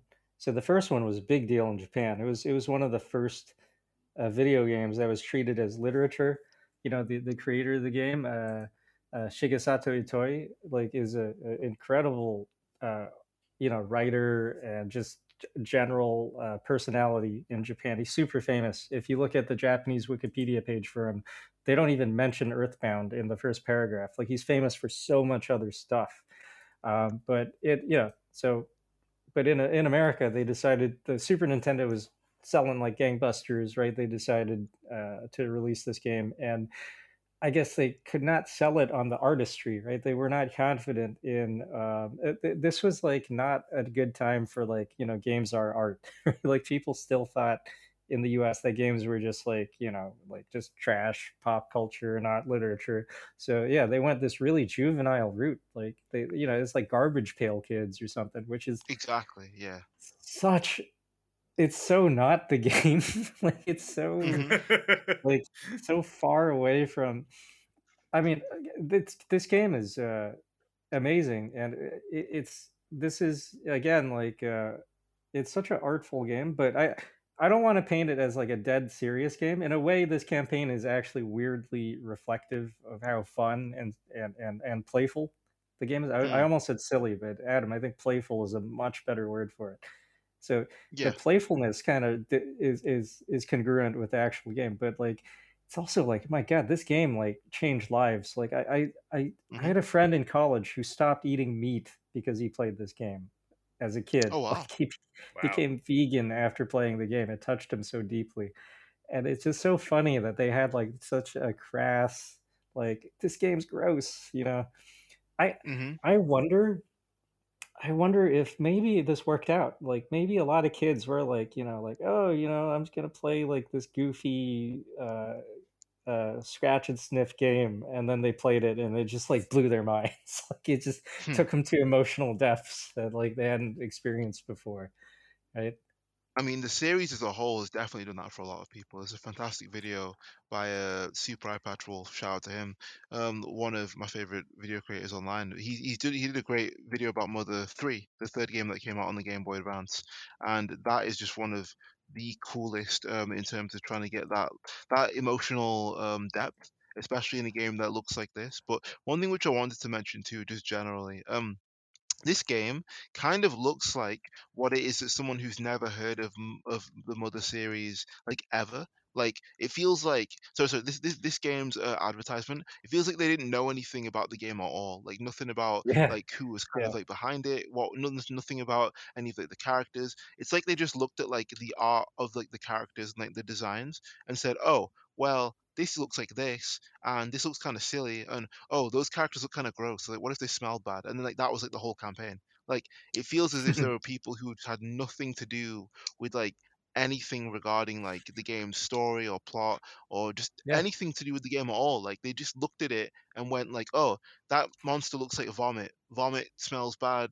The game smells bad." And then they just went with yeah, that. Like it's very very odd. yeah. Yeah. Uh, again, like very reflective of uh, sort of the the uh, position on the social totem pole that that video games occupied in in at least in the uh, uh, Western world. You know, in in nine, the early '90s, like the people making the ads couldn't really be bothered to truly understand the game, right? Like, uh, uh, this was the same time as the Final Fantasy three, uh, really Final Fantasy six commercial, right? Which which I did like, I did enjoy it, but like it had nothing to do with the game. It, it I think we talked about it this in the last podcast. It was like it was like people thought you had to trick people into playing games. They they did not think hmm that anyone would engage with the game uh, because it could offer a meaningful, artistic, engaging, emotionally deep experience. Right? It had to be like, ha, you know, vomit. It smells, right? hmm Yeah. And I just, I'm just um, watching. Oh, good. go ahead. Go ahead. oh, good, good. Uh, are, are, can gonna can we talk about the the yes, commercial? yes, yes. Please do. Yeah, please do. Please do. Okay. You, you go for it. You go Okay. for it. Yeah. Okay. Okay. So I I'm so glad you brought this up because I, I when when this was one of the uh, ad campaigns I wanted to talk about the the the uh, Nintendo of America ad campaign for for Earthbound, and then I wanted to contrast that against the original ad campaign for Mother uh, in Japan, and as, again to give you some context, like um, Shigesato Itoi, like the guy that wrote the, this game, he is a like really respected figure in uh, Japanese culture, not just pop culture. Like he, uh, so he's a famous copywriter. So he, he's like the Don Draper of, of Japan and more because he created so many of the most famous ad campaigns and famous like slogans uh, for ad campaigns in that country. And in fact, um, I think to this day he does the slogan for every single Ghibli movie and he's Oh just like so good at boiling down um, just the whole feeling, uh, the ethos of something into a single sentence. And for for Mother, the game that he wrote, which first of all, the name Mother, my God, just that as a name is so like it evokes so many complex emotions, right? It's like you know, of course, you everyone has a mother, and then there's Mother Earth, and it's it's just it, exactly. it felt so big. I remember being a little kid, like maybe like seven years old, just seeing that title, Mother with a globe for the O, and I was like, I just felt like this game is there's something about this game. It's gonna be like very meaningful. as Mhm. as a as a Important, yeah. little grade school kid, I was I could feel that. And so his his slogan for the the, the Japanese campaign was uh, "No crying until the end." And I uh, oh my god, like that tells you everything. It doesn't tell you anything about the story, uh, but it tells you like this is this game's gonna break you. Like it's gonna it's gonna offer you something deep. It's gonna touch you on a level that other games have not. And and then the commercial that went with it that aired in Japan, they they shot it as if you were watching scenes from a live action adaptation of that game. And they got these little, uh, you know, these actors. They're all like like American kids, like because because the game sort of plays off of like nostalgic Americana, and it looks like the most amazing 80s live action adaptation of a video game and it's it's so committed to this idea of uh, like offering a, an emotional experience. It's it's such a cool ad and it's um yeah it, it's just legendary. It's and the imagery in it just uh the mountain that looks like a mushroom cloud like it's just so Exactly. layered with meaning and it's yeah and it's an incredible game have have you have you guys played uh, mother or what they call earthbound beginnings No. Uh, not uh, not Earthbound Beginnings, no, so but like a very small snippet of like Earthbound, okay and like a small if snippet of yeah um of Mother Three that would like that would later come out. Yeah, if if you're listening and, and we could do a whole podcast on this but i super we duper should. recommend that that first famicom game it, it's my god like i don't know it's like what 30 something years old now but Yeah, that game is really good and it's it's uh like I, I I didn't play it as a kid i read about it in thai gaming magazines i never got to play it never came out in english until um i finally got it for the for the Wii U, the the system that no one owns. Finally got it for that. That was the only time it's been ported into English, and it's an incredible game. I I I was like bawling like within the first two hours of playing it, not because anything sad happened, but like because the writing struck me on such a deep level. Like uh, Shigesato Itoi, um, I think he he said like uh, he's just got such a concise writing style. Like he doesn't need to use a lot of words, He- and I'm making it sound so serious. Like it's it's really fun. It, it, it eases you in, you into the emotions, and it it was actually just the thematic depth of the game. The way that he could have the character say one thing, and you know it's like a child speaking, and then as an adult, you kind of think about the full ramifications of what this child is saying. I, I don't want to spoil too much, but it, it is so good. I think it's one of the best written uh, video games I've ever seen. I, I can see why uh, people study it as um, literature in Japan. And um, just a fun fun fact, I think he he like inserted himself into the games um, as a, a sign writer, you know, because he's a copywriter. So he, he appeared like as a character who he writes little signs, and that, that was like his in-universe representation of himself. And uh, yeah, that, that that just speaks volumes to like his writing style is so concise but full of meaning, and it's it's awesome. It's super good game, super duper recommended, and it's kind of amazing that the guy that wrote the game also wrote the ad campaign to sort of like you know just to to to put a ribbon on this whole conversation that we've had. This is sort of like the yeah. I don't think that's been done before or since. Hmm. yeah, I could definitely understand what you mean.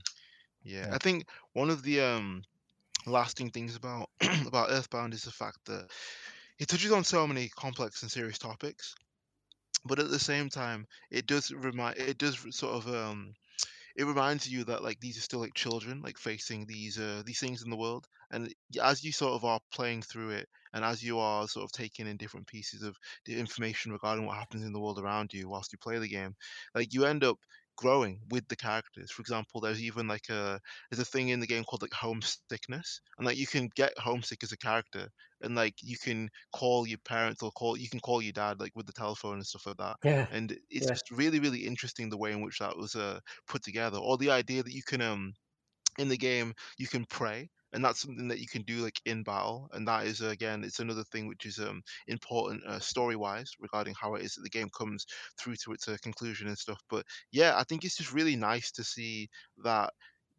just to see that people can remember something so well and that like i feel that even though the game wasn't instantly popular, right? You, you'd see at the time a lot of people would consider this to be like a failure with its, you know, not instant blow up sales. But like, I think it succeeded in the fact that it touched so many people and that it spawned so many other independent games uh, creation. You know, as people might may or may not know like Undertale, like that smash hit, like the person that was heavily involved with that game's development and like really, really just you know drive the driving force like of it, Toby Fox, like he was massively inspired by Earthbound and by games that are similar, and the fact that it kind of I don't know, there's like a there's like a generational passing of the torch with respect to games like this, and I think that once you end up, you know, like looking into it just like a, a, a little bit deeper, you scratch the surface and find like a world of influence regarding this the, the project not just like as a game but like as a as a whole um IP as a as a whole you know as a, as a whole product itself not just like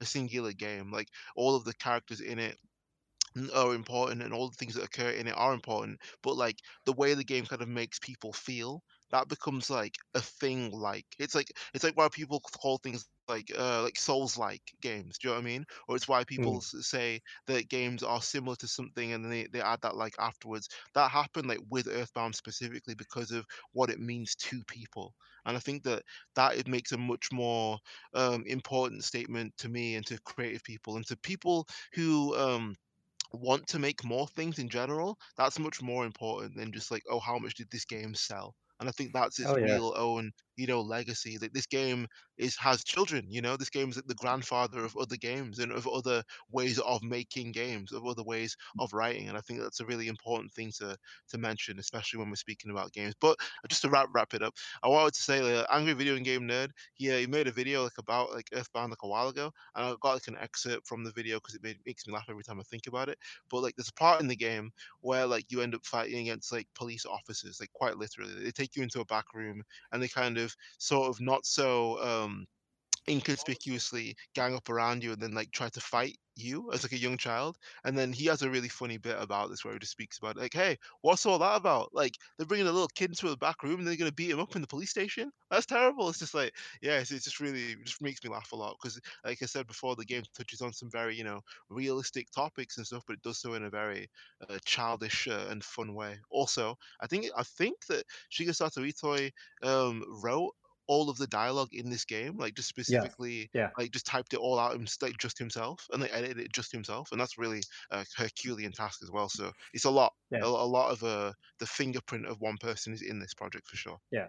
It, it, he's it's so good because he, he- this is like one of the best copywriters in the world, and it's the the concise language you need for ads shines through in the dialogue for this game. It, it's just straight to the point. It's so beautiful, and again, I I, want to emphasize like the games are fun and they're this isn't hmm like um he he didn't come in you know like swinging like oh i'm gonna turn games into art. You know he didn't think he was elevating games. It was like his inspiration for even uh, making the game was he played dragon quest way back in the day and he was like oh this game's really cool.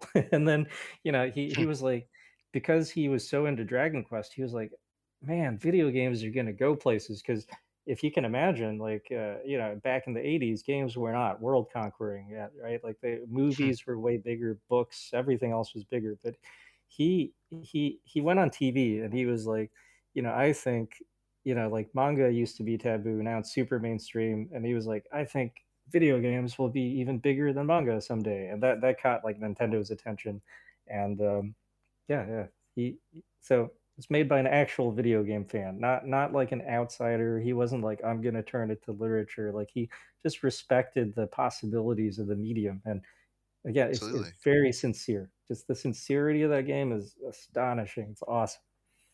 Yeah, there's a, there's a very realistic sincerity in that, and I think that just in terms of it, it's just it's just so fun just to bring it all back around. But in terms of like that level of sincerity and how much like that means to people, having it like brought to people in like the with the veneer of like fart jokes and like and vomit jokes and like scratches yeah. stuff. It's like it's a complete like misunderstanding in one sense, but it says more about like what it is that people think like will sell in a sense. So like they didn't trust like what it was, so they sort of thought, okay, what does it look like? Then we'll do that, and that didn't work. But what it was was still so powerful that it's still even to this day we talk about like it still like now, and I think that's Yeah. very uh yeah, it's really really interesting. Like just the peop just the people out there as well, just genu- genuinely if you're trying to make something, if you're trying to do something, or if, or if you have something which you know inside that you think that you can do, like just go for it and give it a shot. Because I mean, like there will be there will be moments like in life that are a lot like that, you know, where people will try and package you in a way that you feel isn't true to who you are, but they might try and say, hey, it's for the, you know, it's for your own like good, or hey, like this would help you out in the in the in the long term or in the long run, but you feel it's not you and you and you want to like re- rebel against it in a sense. Just go ahead and do that, because I mean, like what it is that you are, your most genuine and authentic self, is always what will be treasured and noticed the most, and that's what will be spoken about. Like we don't always speak about like the wrapping that presents coming, but we speak about how it is that we felt when we opened it, right? Like that's what that is, and I think that that's what it is that uh, Earthbound and Mother, and especially with an ad campaign like this, it's what it sort of like you know broke back through, and then what it is, it's what it is that the project like gave to us. So yeah, I think it's just a really cool, a really cool um game in a, in an ad campaign that doesn't quite suit it, but the coolness of the game still like broke back through it. Yeah, it's cool. Yeah. Well, man, thanks, Adam. Thanks, thanks for suggesting this topic in the first place. I, yeah. I, I never really um, gave that much attention to the game ads, you know. But it's I know. i- if, Yeah, if it's you want to if you want to study the history of games, that is a whole dimension to it because you have the game itself, right? And Mhm. the way people uh, think of games changes every time. But the way the game is advertised is such a good time capsule of the period in which it was released. That doesn't change. The ads don't change. They reflect exactly what people thought uh, was the right attitude to sell that that game. Because I mean, ultimately, you know, it's all about their, their products, right? They're they're art, but they're also products. And yeah, it's fascinating to look over the history of them. Like every every notable game had an ad campaign behind it. It's kind of wild to like look back at some of them to see which ones were just really far off base and which ones like really nailed it. Yeah, really fun to think about. Yeah, really really fun discussion. Thanks, man.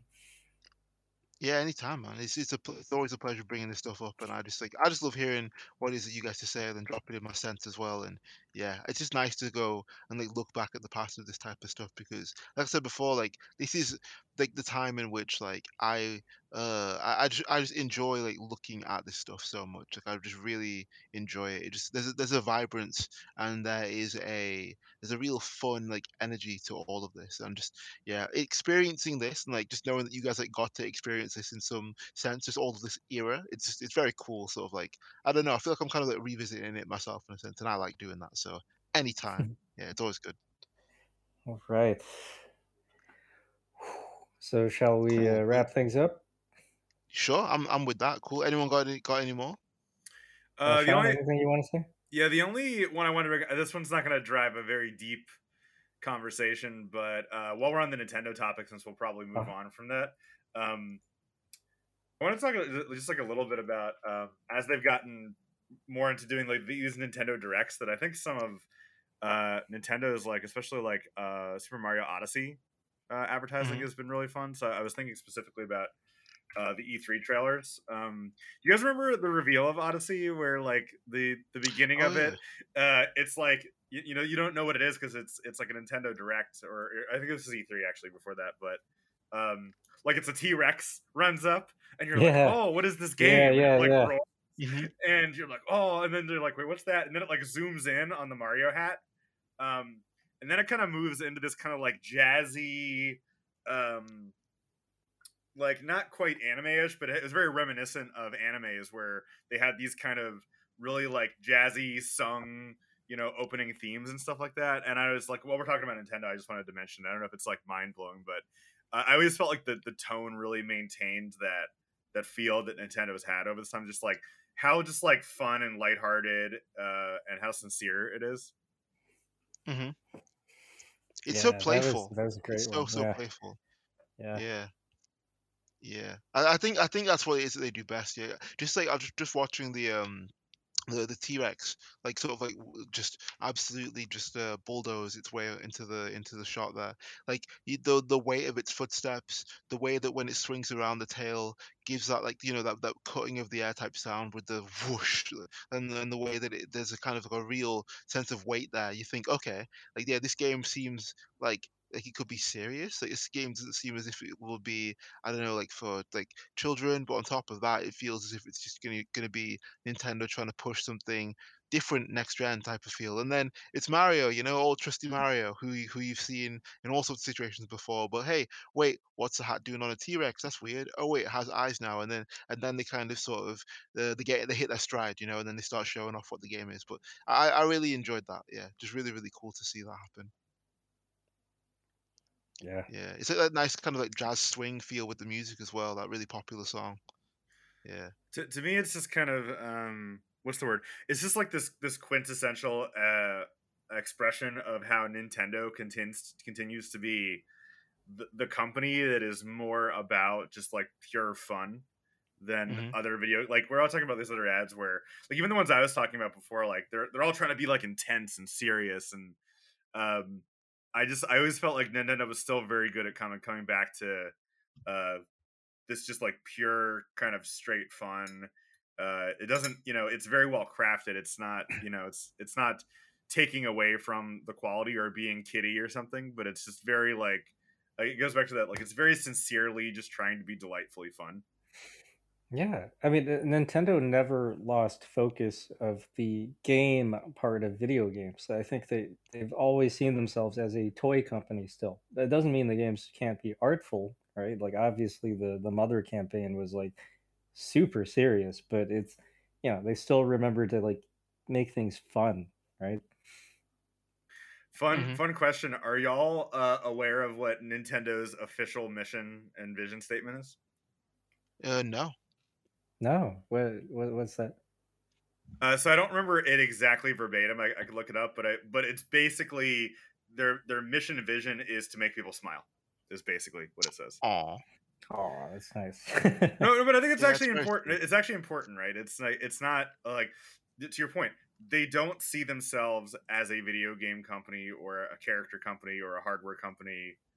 They they see themselves as bringing fun to people, right? Like they they, they see that as a, as a element of and i think if you look at the way that they develop games and the way that they position themselves in the industry it actually makes a lot of sense um Of course. so, so I, I just looked i looked up like exactly like if you go to their like who we are page which is actually pretty hard to get to um Hmm. but they basically say the mission is to put smiles on the faces of everyone we touch um, Yeah. and they talk about like we do so by creating new surprises for people across the world to enjoy together forged our own path since 1989 when we began make when we began making Hanafuda playing cards in Kyoto. Today, we're fortunate to be able to share our characters, ideas, worlds through the medium of video games and the entertainment industry. Uh, so, like, I don't know. I think they're just like to your point. They've really kept their eye on the ball uh, with, with that, Yeah. that They, idea. they have. I, I want to. I I have a little bit of insight here, so I, I- I'm sure a lot of Let's people go. are listening, and they're like, "Oh, you know, well, they're a corporation, right? Like, don't get too friendly with them." I mean, yeah, Nintendo has its dark side. They like to, they're kind of, they like to sue fan projects once in a while. True. Uh, True. but I will say, um, so I mean, obviously, yes, they're a profit-driven corporation. You, you should never feel like corporations are your friends. But I do have some insight into how Nintendo, I think, is a lot more sincere in upholding its message and being about the games and the art than other companies. Because I, um, I had an acquaintance who ended up working at Nintendo years ago uh, uh, for their uh, uh, sales uh, and marketing department. And this was, uh, I, I don't want to say too much. I, don't- I, I don't want to um, identify this person, but basically, they had come from the corporate world for uh, some, you know, really, really high end, like American brands. And then they worked for Mhm. Nintendo of America. And coming from corporate America, they thought they were going to roll up their sleeves and dictate like what uh, the direction of the company was going to be, right? But actually, at Nintendo, they were like, "What the hell?" Like every other company I've ever been in, uh, you know, like sales drives everything, right? Like all the, the the the market data drives every decision, right? Whereas in Nintendo, he was at the bottom of the totem pole, right? He was like, I don't get it. Like I I I, I tell people what to do and they ignore me, right? Like he's like, it's weird. Why do the developers have all this power, right? and I was, you know, I was like pretty I was I was impressed to hear that about Nintendo. Like this guy was actually like complaining about it, like, oh, they don't know what they're doing, right? Like they don't they don't look at the data and like you know the you know blah blah blah and like you know they're just Hmm. it's just all the the treehouse people whatever they feel like doing. And I, I was letting him air out his sorrows, but in the back of my mind, I was like, "That's great! like that's that's how Yeah, yeah. you know? Mm. Yeah. No, absolutely. Like, and you know what's interesting as well? Like, especially regarding something like that, that's kind of what it is that um to tie it back to like the Earthbound, um, like the press like run and the advertisements for that and stuff like that. That is that conversation, you know, like distilled. You know, like the game is what the developers wanted it to be, but like specific people were trying to sell it and posit it a certain way. They made its ad campaign. You know, like the developers didn't make the ad campaign. Like if they did, it might have, it might have been much uh, more, you know, in line with what it is because you know they understand what the game is and they know what it hmm is that they're doing and they they want they know what it is they're trying to make they know what it is that they're trying to say specifically. But when you get other people in the mix who don't necessarily know what the product is, but they're just looking at data and they think, okay, this looks like something else, which looks like something else, which looks like something else. Right? What data do we have regarding this? Okay, here's what we're going to cook up. And it might not hit and it might not go so well as it didn't.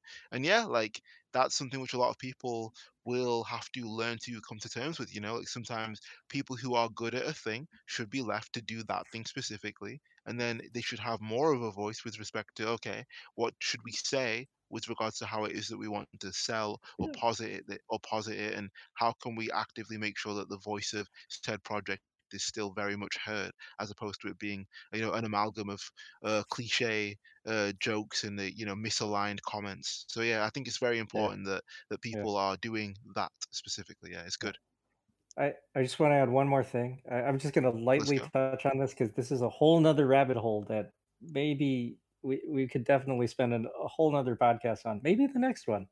Um, hmm earlier, I said that uh, Shigesato Itoi was the only guy who ever wrote the game and wrote the ad campaign, right? I'm wrong. hmm I, I just realized there's a, a very notable, very contemporary director that does just that. That is Hideo Ooh, Kojima. As you were of saying that, I was like, I know who he's going to say. Yep. Yep. yeah Obviously, he he writes the games with with co-writers that he does credit. A lot of people say, "Oh, he he's a credit hog." He's not. He credits the people literally in the game. He'll tell you this chapter was written by me and this, these other people. But um, anyways, Kojima famously cuts his own trailers too, and he's so good at it. He's so so good at it. Like some of the all-time best trailers. I, I won't go too deep, but um, he's so good at selling his own games, and he's sort of the opposite of uh, Itoi, right? Because he Itoi comes from uh, uh, you know uh, uh, advertising background. He's very concise, whereas Kojima is very expansive. He lo- loves to go down uh, various tangents and rabbit holes, and um, but but the games are, are wonderful for. I, I love them for that, and yeah, he cuts his own trailers, and they're amazing. And um, you know, I, I suspect that uh, maybe um, Hidetaka Miyazaki for the Souls games, I think he must have some input on their trailers too, because they also do a Mhm. really good job of um, not only selling people on the game, but like describing the themes. Like they kind of spell out like so much of the game in the trailer, and uh, I, I love stuff like that. Yeah. Yeah, I, I that's so cool. I I just remembered I have one more, which which is kind of like it's more like in line with like what it is that the games are perfectly. So we've spoken about one in which like you know the games didn't get like what it is. That, sorry, the game ads they didn't get what it is that the game was, right? So that's what hmm happened with Earthbound. But I'd like to speak about one ad which absolutely very much understands what it is that its game is, who it's for, and what kind of actions and reactions you might get surrounding it. I want to talk about Senran Kagura Bursters very quickly. All right. So, Oh yeah. okay. So yeah. So yeah. Wow. So, yeah, yeah, yeah. So Senran Kagura, it's a video game series created by Kenichiro uh, Taka, Ta, Takaka, sorry, Takaki. sorry, Takaki, uh, produced uh, by Marvelous and mostly developed by Tamsoft. But the franchise itself revolves around like different groups of like female like shinobi, and it received like a manga and like anime adaptations. It's very heavily based around just like uh just these cute drawings of like girls and women and just making sure that you know you get to know certain parts of these characters you get to know who it is they are what it is they do all sorts of different stuff you can interact with them in different ways. It's very much uh, as me and my friends might say a very oobly boobly type of game. It's, it's very uh, specific. Yeah. yeah yeah yeah, so, yeah you, you may have heard that term before but this uh this ad. It's a it's a it's of a guy walking into a store here. We have different stores in England called they're literally, they're literally just called like game stores, like G A M E, like stores where people can buy games from. He's walking into a store that's kind of like one of those, it's a regular game shop, but he's very sort of like rushed and like kind of almost like a bit embarrassed that he's gonna do this. Like as he goes through, as he goes through the, the glass doors, he's giving himself a bit of a pep talk in his mind, and he lets out an exasperated sigh. You know the kind of sigh that you do before you're about to do a, a big thing, before you're about to deliver some tough news, or just you know before you're about to do something very important. That's the kind of sigh does. He's like, okay, okay, cool, I'm about to do this thing. All right. And then what's he do? He's walking into a store. He's very hurried, direct, straight up to the cashier. Goes, hey, can I get a copy of a Senran Kagura Burst, please? He says it like nice and quiet, because he doesn't want people to know that he's playing this game. But the guy's like, huh? Huh? What what was that? I can't hear that. He says, sorry, what was that, mate? And he's scratching this. He cuts back to the guy. It's very first person, so you kind of see them both like talking to each other, very sort of like full, uh, flat on first person type type of a uh, view. And then the guy scratching behind his neck. He's kind of a bit more embarrassed, like, uh, can I have uh the Senran uh, Kagura first game, uh, please? May, may I have it? And the guy's like, huh? What? Can I can I can I get what? Sorry, I can't I can't hear you. Like, sorry, mate, what? And then he puts his hands on the table. He's like, "Can I please get one copy of Senran Kagura Burst?" And then like everyone in the shop, they all look at him like, "Huh? Like what?" Oh my gosh, like this guy wants Senran Kagura burst. And then like everyone turns, the guy or the cashier puts his hands up like, oh, whoa, whoa, okay, dude, all right, all right, geez. And then like a woman with a child turn around and like the, the baby's like crying and like she puts her hands over the, the, the child's ears and the mother looks like disgusted. And just like, yeah, even one guy like drops all of the games that he's carrying because he's so shocked. Uh, not only just the volume of what the guy just asked, but what the, the kind of game that he's asking for. Yeah, it's, it's just very funny. They kind of did the whole like, you know, we're teasing in an 18 plus kind of type game and oh my gosh do you really do you really want to ask for this in public type of a thing yeah it, it's just very um it's very funny but the wider so point funny. I'm making here is the fact that like this game ad, it very specifically understands what the game is, and it's kind of like the perfect like juxtaposition, right, to what it is that we just spoke about with respect to the prior thing being such a intense and like emotionally um emotionally well aware like game, positive in a very silly way, and then this is just like a very like silly game posited in, in a silly way so it's like it's perfect. So yeah it's yeah. very well married together. Yeah. Have, have you played those games? I have not no. I've seen them played. I can know what yeah. they are. I can know i know about them but yeah i, I never bought yeah. them.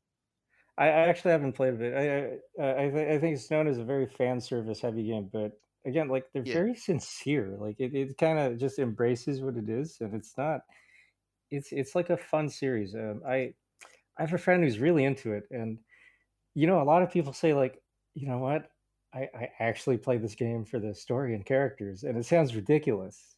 It, it, almost sounds like you know, like maybe something someone would say as a, as an excuse in this commercial, right? But like, mm-hmm. that's ultimately what anchors the fans to this uh, series, and I I can say that because like my, my friend who's really into it, like he he he's a gay male man like he, he, so he's not even attracted to the characters. He's like no really like I, I played this game for the story. Like he loves the characters. Like he described it as like it, i mean it's super silly it's very playful but it's like he said it, it captures the feeling of like fighting so intensely that your clothes fly off and you just don't care. You're just you're just so like in the moment. You're just you gotta like defeat your opponent. Yeah. Hmm. So the game and I guess the, the game. If you look at the trailers, the gameplay actually does look quite fun because it's not a straight fighting game. I've never played it as well. I've only just watched. It's it's a beat 'em up. It's mm-hmm. a beat 'em up series. Yeah. Yeah, no, it's uh, a ah. well crafted game. To your point, it's it's, it's sincere, even though they definitely have a lot of fan service in terms of the way the the female protagonists are.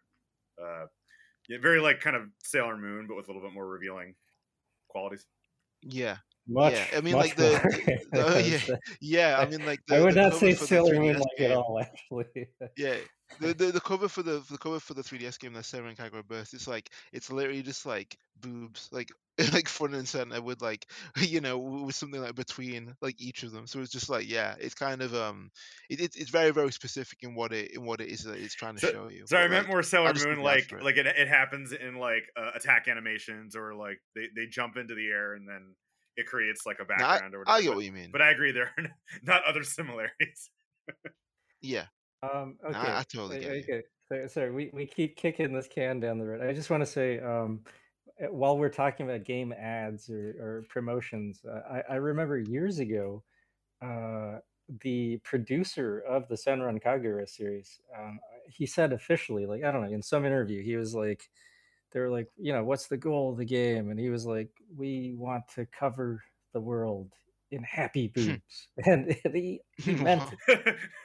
He, that's sort of as as as the counterpoint to this commercial where it's like you know someone nervously asking for the game the actual developer was like no we just you know we like boobs like it's yeah it's not we're not trying to hurt anyone it's just like just that's what the game is about and it's very very sincere about it so Yeah, yeah it's just just wild. Just like people who understand what it is that they want to make and just actively say, no, no, this is what it is. Like, yeah, yeah it's just it's always interesting to see and having it be, you know, put this way and having, you know, such such a, I don't know, like some people might not be like embarrassed and stuff, which is cool. Like me personally, I don't think I would be. Like you can ask for all sorts of stuff in in the world, and if you want the thing, go get the thing. You know what I mean? yep Like if you if you yeah want it, closed mouth don't get fed type of thing. So I think that that's what the game, uh, that's what the game trailer, sorry, game ad there is trying to say, right? It's like he doesn't get the game until it, he asks for it louder, and like exactly like, yeah who he are you embraces it you're right yeah Exactly, and he says like, you know what? I'm not going to say it quietly anymore. Puts both his hands on the table, looks the guy directly in the eye, and says, "I want Senran Kagura Burst, please." And everyone else reacts, but he got he got the game in the end. So it's like it's a little lesson in there for you as well. It's it's it's yeah interesting. Yeah. yeah that's funny Okay, now I'm done. I went through my list of uh, of stuff there. Whew. Yeah, it was it was an intense conversation wow we covered a lot that We was sure did. yeah. You know what? You know, so we, we were talking about ads. Like, I think maybe in the future, maybe even the next one, maybe we talk about trailers, right? Because that, that's sort of a Oh subset yeah, of this. Where, um, of, cou- of you, course. you did touch on that with the the Tekken Tekken versus uh, Absolutely, Street yeah. Fighter. So shout out to anyone um anyone who listened that listened to that. Shout out uh, the Street Fighter Cross Tekken cinematic trailers, absolutely amazing. Shout out all the musicians in them. Shout out uh Honest Eyes Black Tide, that's an absolute bop. Go watch that trailer, it's very good. I I love it. Love love so your cool. devotion to it. All right, course. I guess shall we uh, wrap things up? Yep. Let's wrap it up. Okay, all right. So, uh, thank you, dear listeners. Uh, if you made it all the way to the end, uh, really happy to be able to hang out with my friends here and, you know, have you here by proxy. Um, thanks for listening. If you enjoyed the podcast, uh, if you want to keep track of the Art Eater podcast, the best place is to go on Twitter, follow us at Art Eater Podcast. Um, and so uh, whenever we put out a new one, that'll be the first place that you hear about it. And then if you want to catch up on the old podcasts, uh, hopefully we're on every platform that you enjoy listening to your podcasts on, you know, like Libsyn, Apple, all, all, all that good stuff. If, if we're missing anything, uh, hop on Twitter and let us know, you know, let us know uh, where we Mhm. should be. Um, and then if you want to see everything in one place, you know, make sure you're not missing anything, go to uh, our website. That's arteater.com, A-R-T-E-A-T-E-R.com. Uh, click on the podcast section and you can catch up on everything we've ever recorded. Also have uh, essays and uh, lots of good stuff on there. Yeah, and then uh, you know I'm I'm your host Richmond, um, uh, one of the founders of Art Eater. Been running uh, Art Eater for gosh, like over ten years now, and it's been a ton of fun just uh, doing this with my buddies. It really just started with a desire to uh, talk about games and all this cool stuff at a level of depth that um, you know I wasn't seeing at the time back in like 2011 Um, I think I, I think things have the conversations have deepened since then, uh, which is awesome. I, I love that, and I love to be able to uh, contribute to that with you guys week after week. Yeah, so um, yeah, if you want to follow me, I'm, I'm on Twitter all the time. Uh, you can follow me at Richmond Lee, R I C H M O N D underscore L E E. Um, and yeah, I'm always talking about art and animation and cool stuff. And I'm also making a game right now that you, you can uh, also follow. It's called Zecha Tactics, a Z E C H A, like Mecha, but with a Z. Zecha Tactics, making a, a mecha uh, strategy RPG with very uh, anime inspired uh, aesthetics, doing really cool stuff with cell shading and animation. I love working on that every day. I'm super excited about that. So please, please check that out. And then, um, yeah, Sean, Adam, uh, let everyone know what what you're up to and how how they can follow. Sure. Uh, I'm Sean. You can follow me at Daborsk on Twitter, D A B O R S K. Um, I have recently been doing um, a lot of mentoring. I've mentioned it a few times on the podcast. So that is uh, primarily what you can, I don't know, interact with me outside of the podcast on um, adplist.org. Um, you can also see the, the link in my, my Twitter description.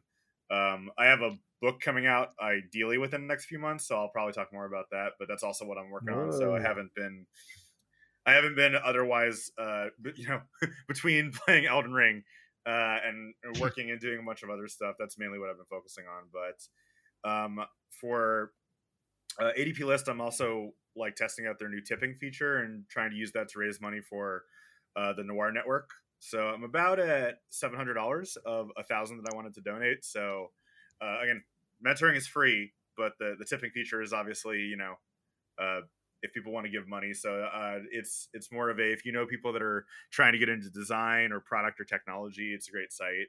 Um, but yeah, you can just jump on and, and book with uh, all types of different design leaders and uh, product people, and uh, yeah, that's that's what I'm doing right now. If seriously, if you're listening and you have any interest in like advancing your career in in anything related to games or graphic design, like please take Sean up on this.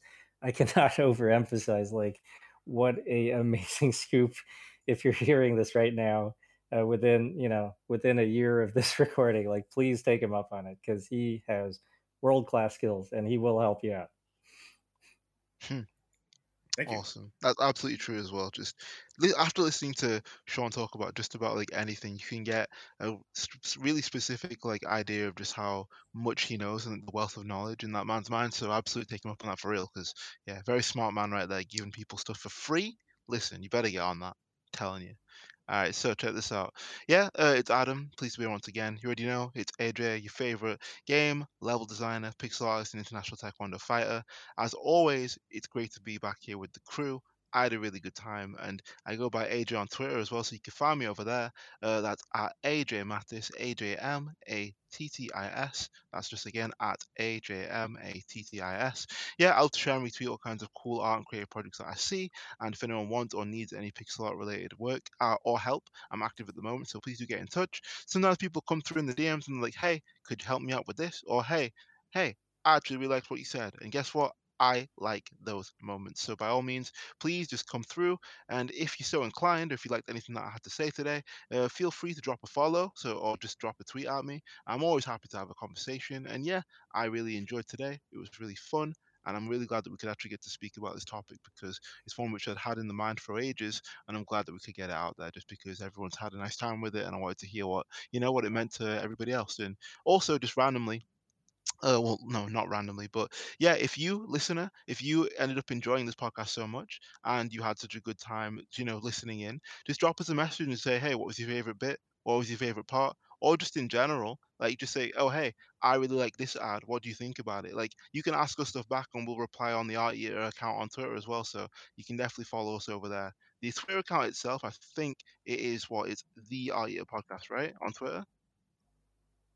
i think it's so. just Yes. art eater podcast Okay, yeah, Eater Right? podcast. That Yeah. was it. That was it. Art Eater podcast on Twitter. Yeah, yeah, there it is. Yeah, Art Eater podcast on Twitter. So yeah, um, by all means, this was a ton of fun. uh, everybody, uh, take care, stay safe. We'll see you next time. And just like uh, just like the ad campaign in uh, in Earthbound, there, keep on uh, stinking up the world with your ideals and just uh, be yourself out there. Okay. All right. Bye. All right. I, I just want to add just just just while we're on this topic of uh, ads and promotion, uh, please you know if you're interested in pixel art and games, uh, reach out to Adam. He's an amazing artist, and also if you're into martial arts, he's literally a champion martial artist. Uh, I, I, think you, you just barely touch on this during the podcast, but he is like champion of a whole continent. like he has a depth of experience that is just amazing. So so yeah, please reach out to him. Thanks a ton. Yeah, thanks a ton. It's a uh, this is like a small thing, but like I just taught like um a lesson because I'm I'm I'm I'm I'm flirting with the idea of like teaching and like getting into that some more and stuff. But I just taught a lesson like yesterday for somebody, and like it went really really well. So I'll speak about that more in the future, perhaps. Maybe right. a martial arts focused episode of the pod, maybe who knows. Oh but yeah, yeah, yeah. yeah, just like that area of my life is like evolving constantly, and I'm always grateful for people who say nice things about it. So thanks, Richmond. That was cool. Thanks. Yeah, this was a blast. I'll see you all next time. Yeah. Later. Yeah. All Bye, listeners. Bye.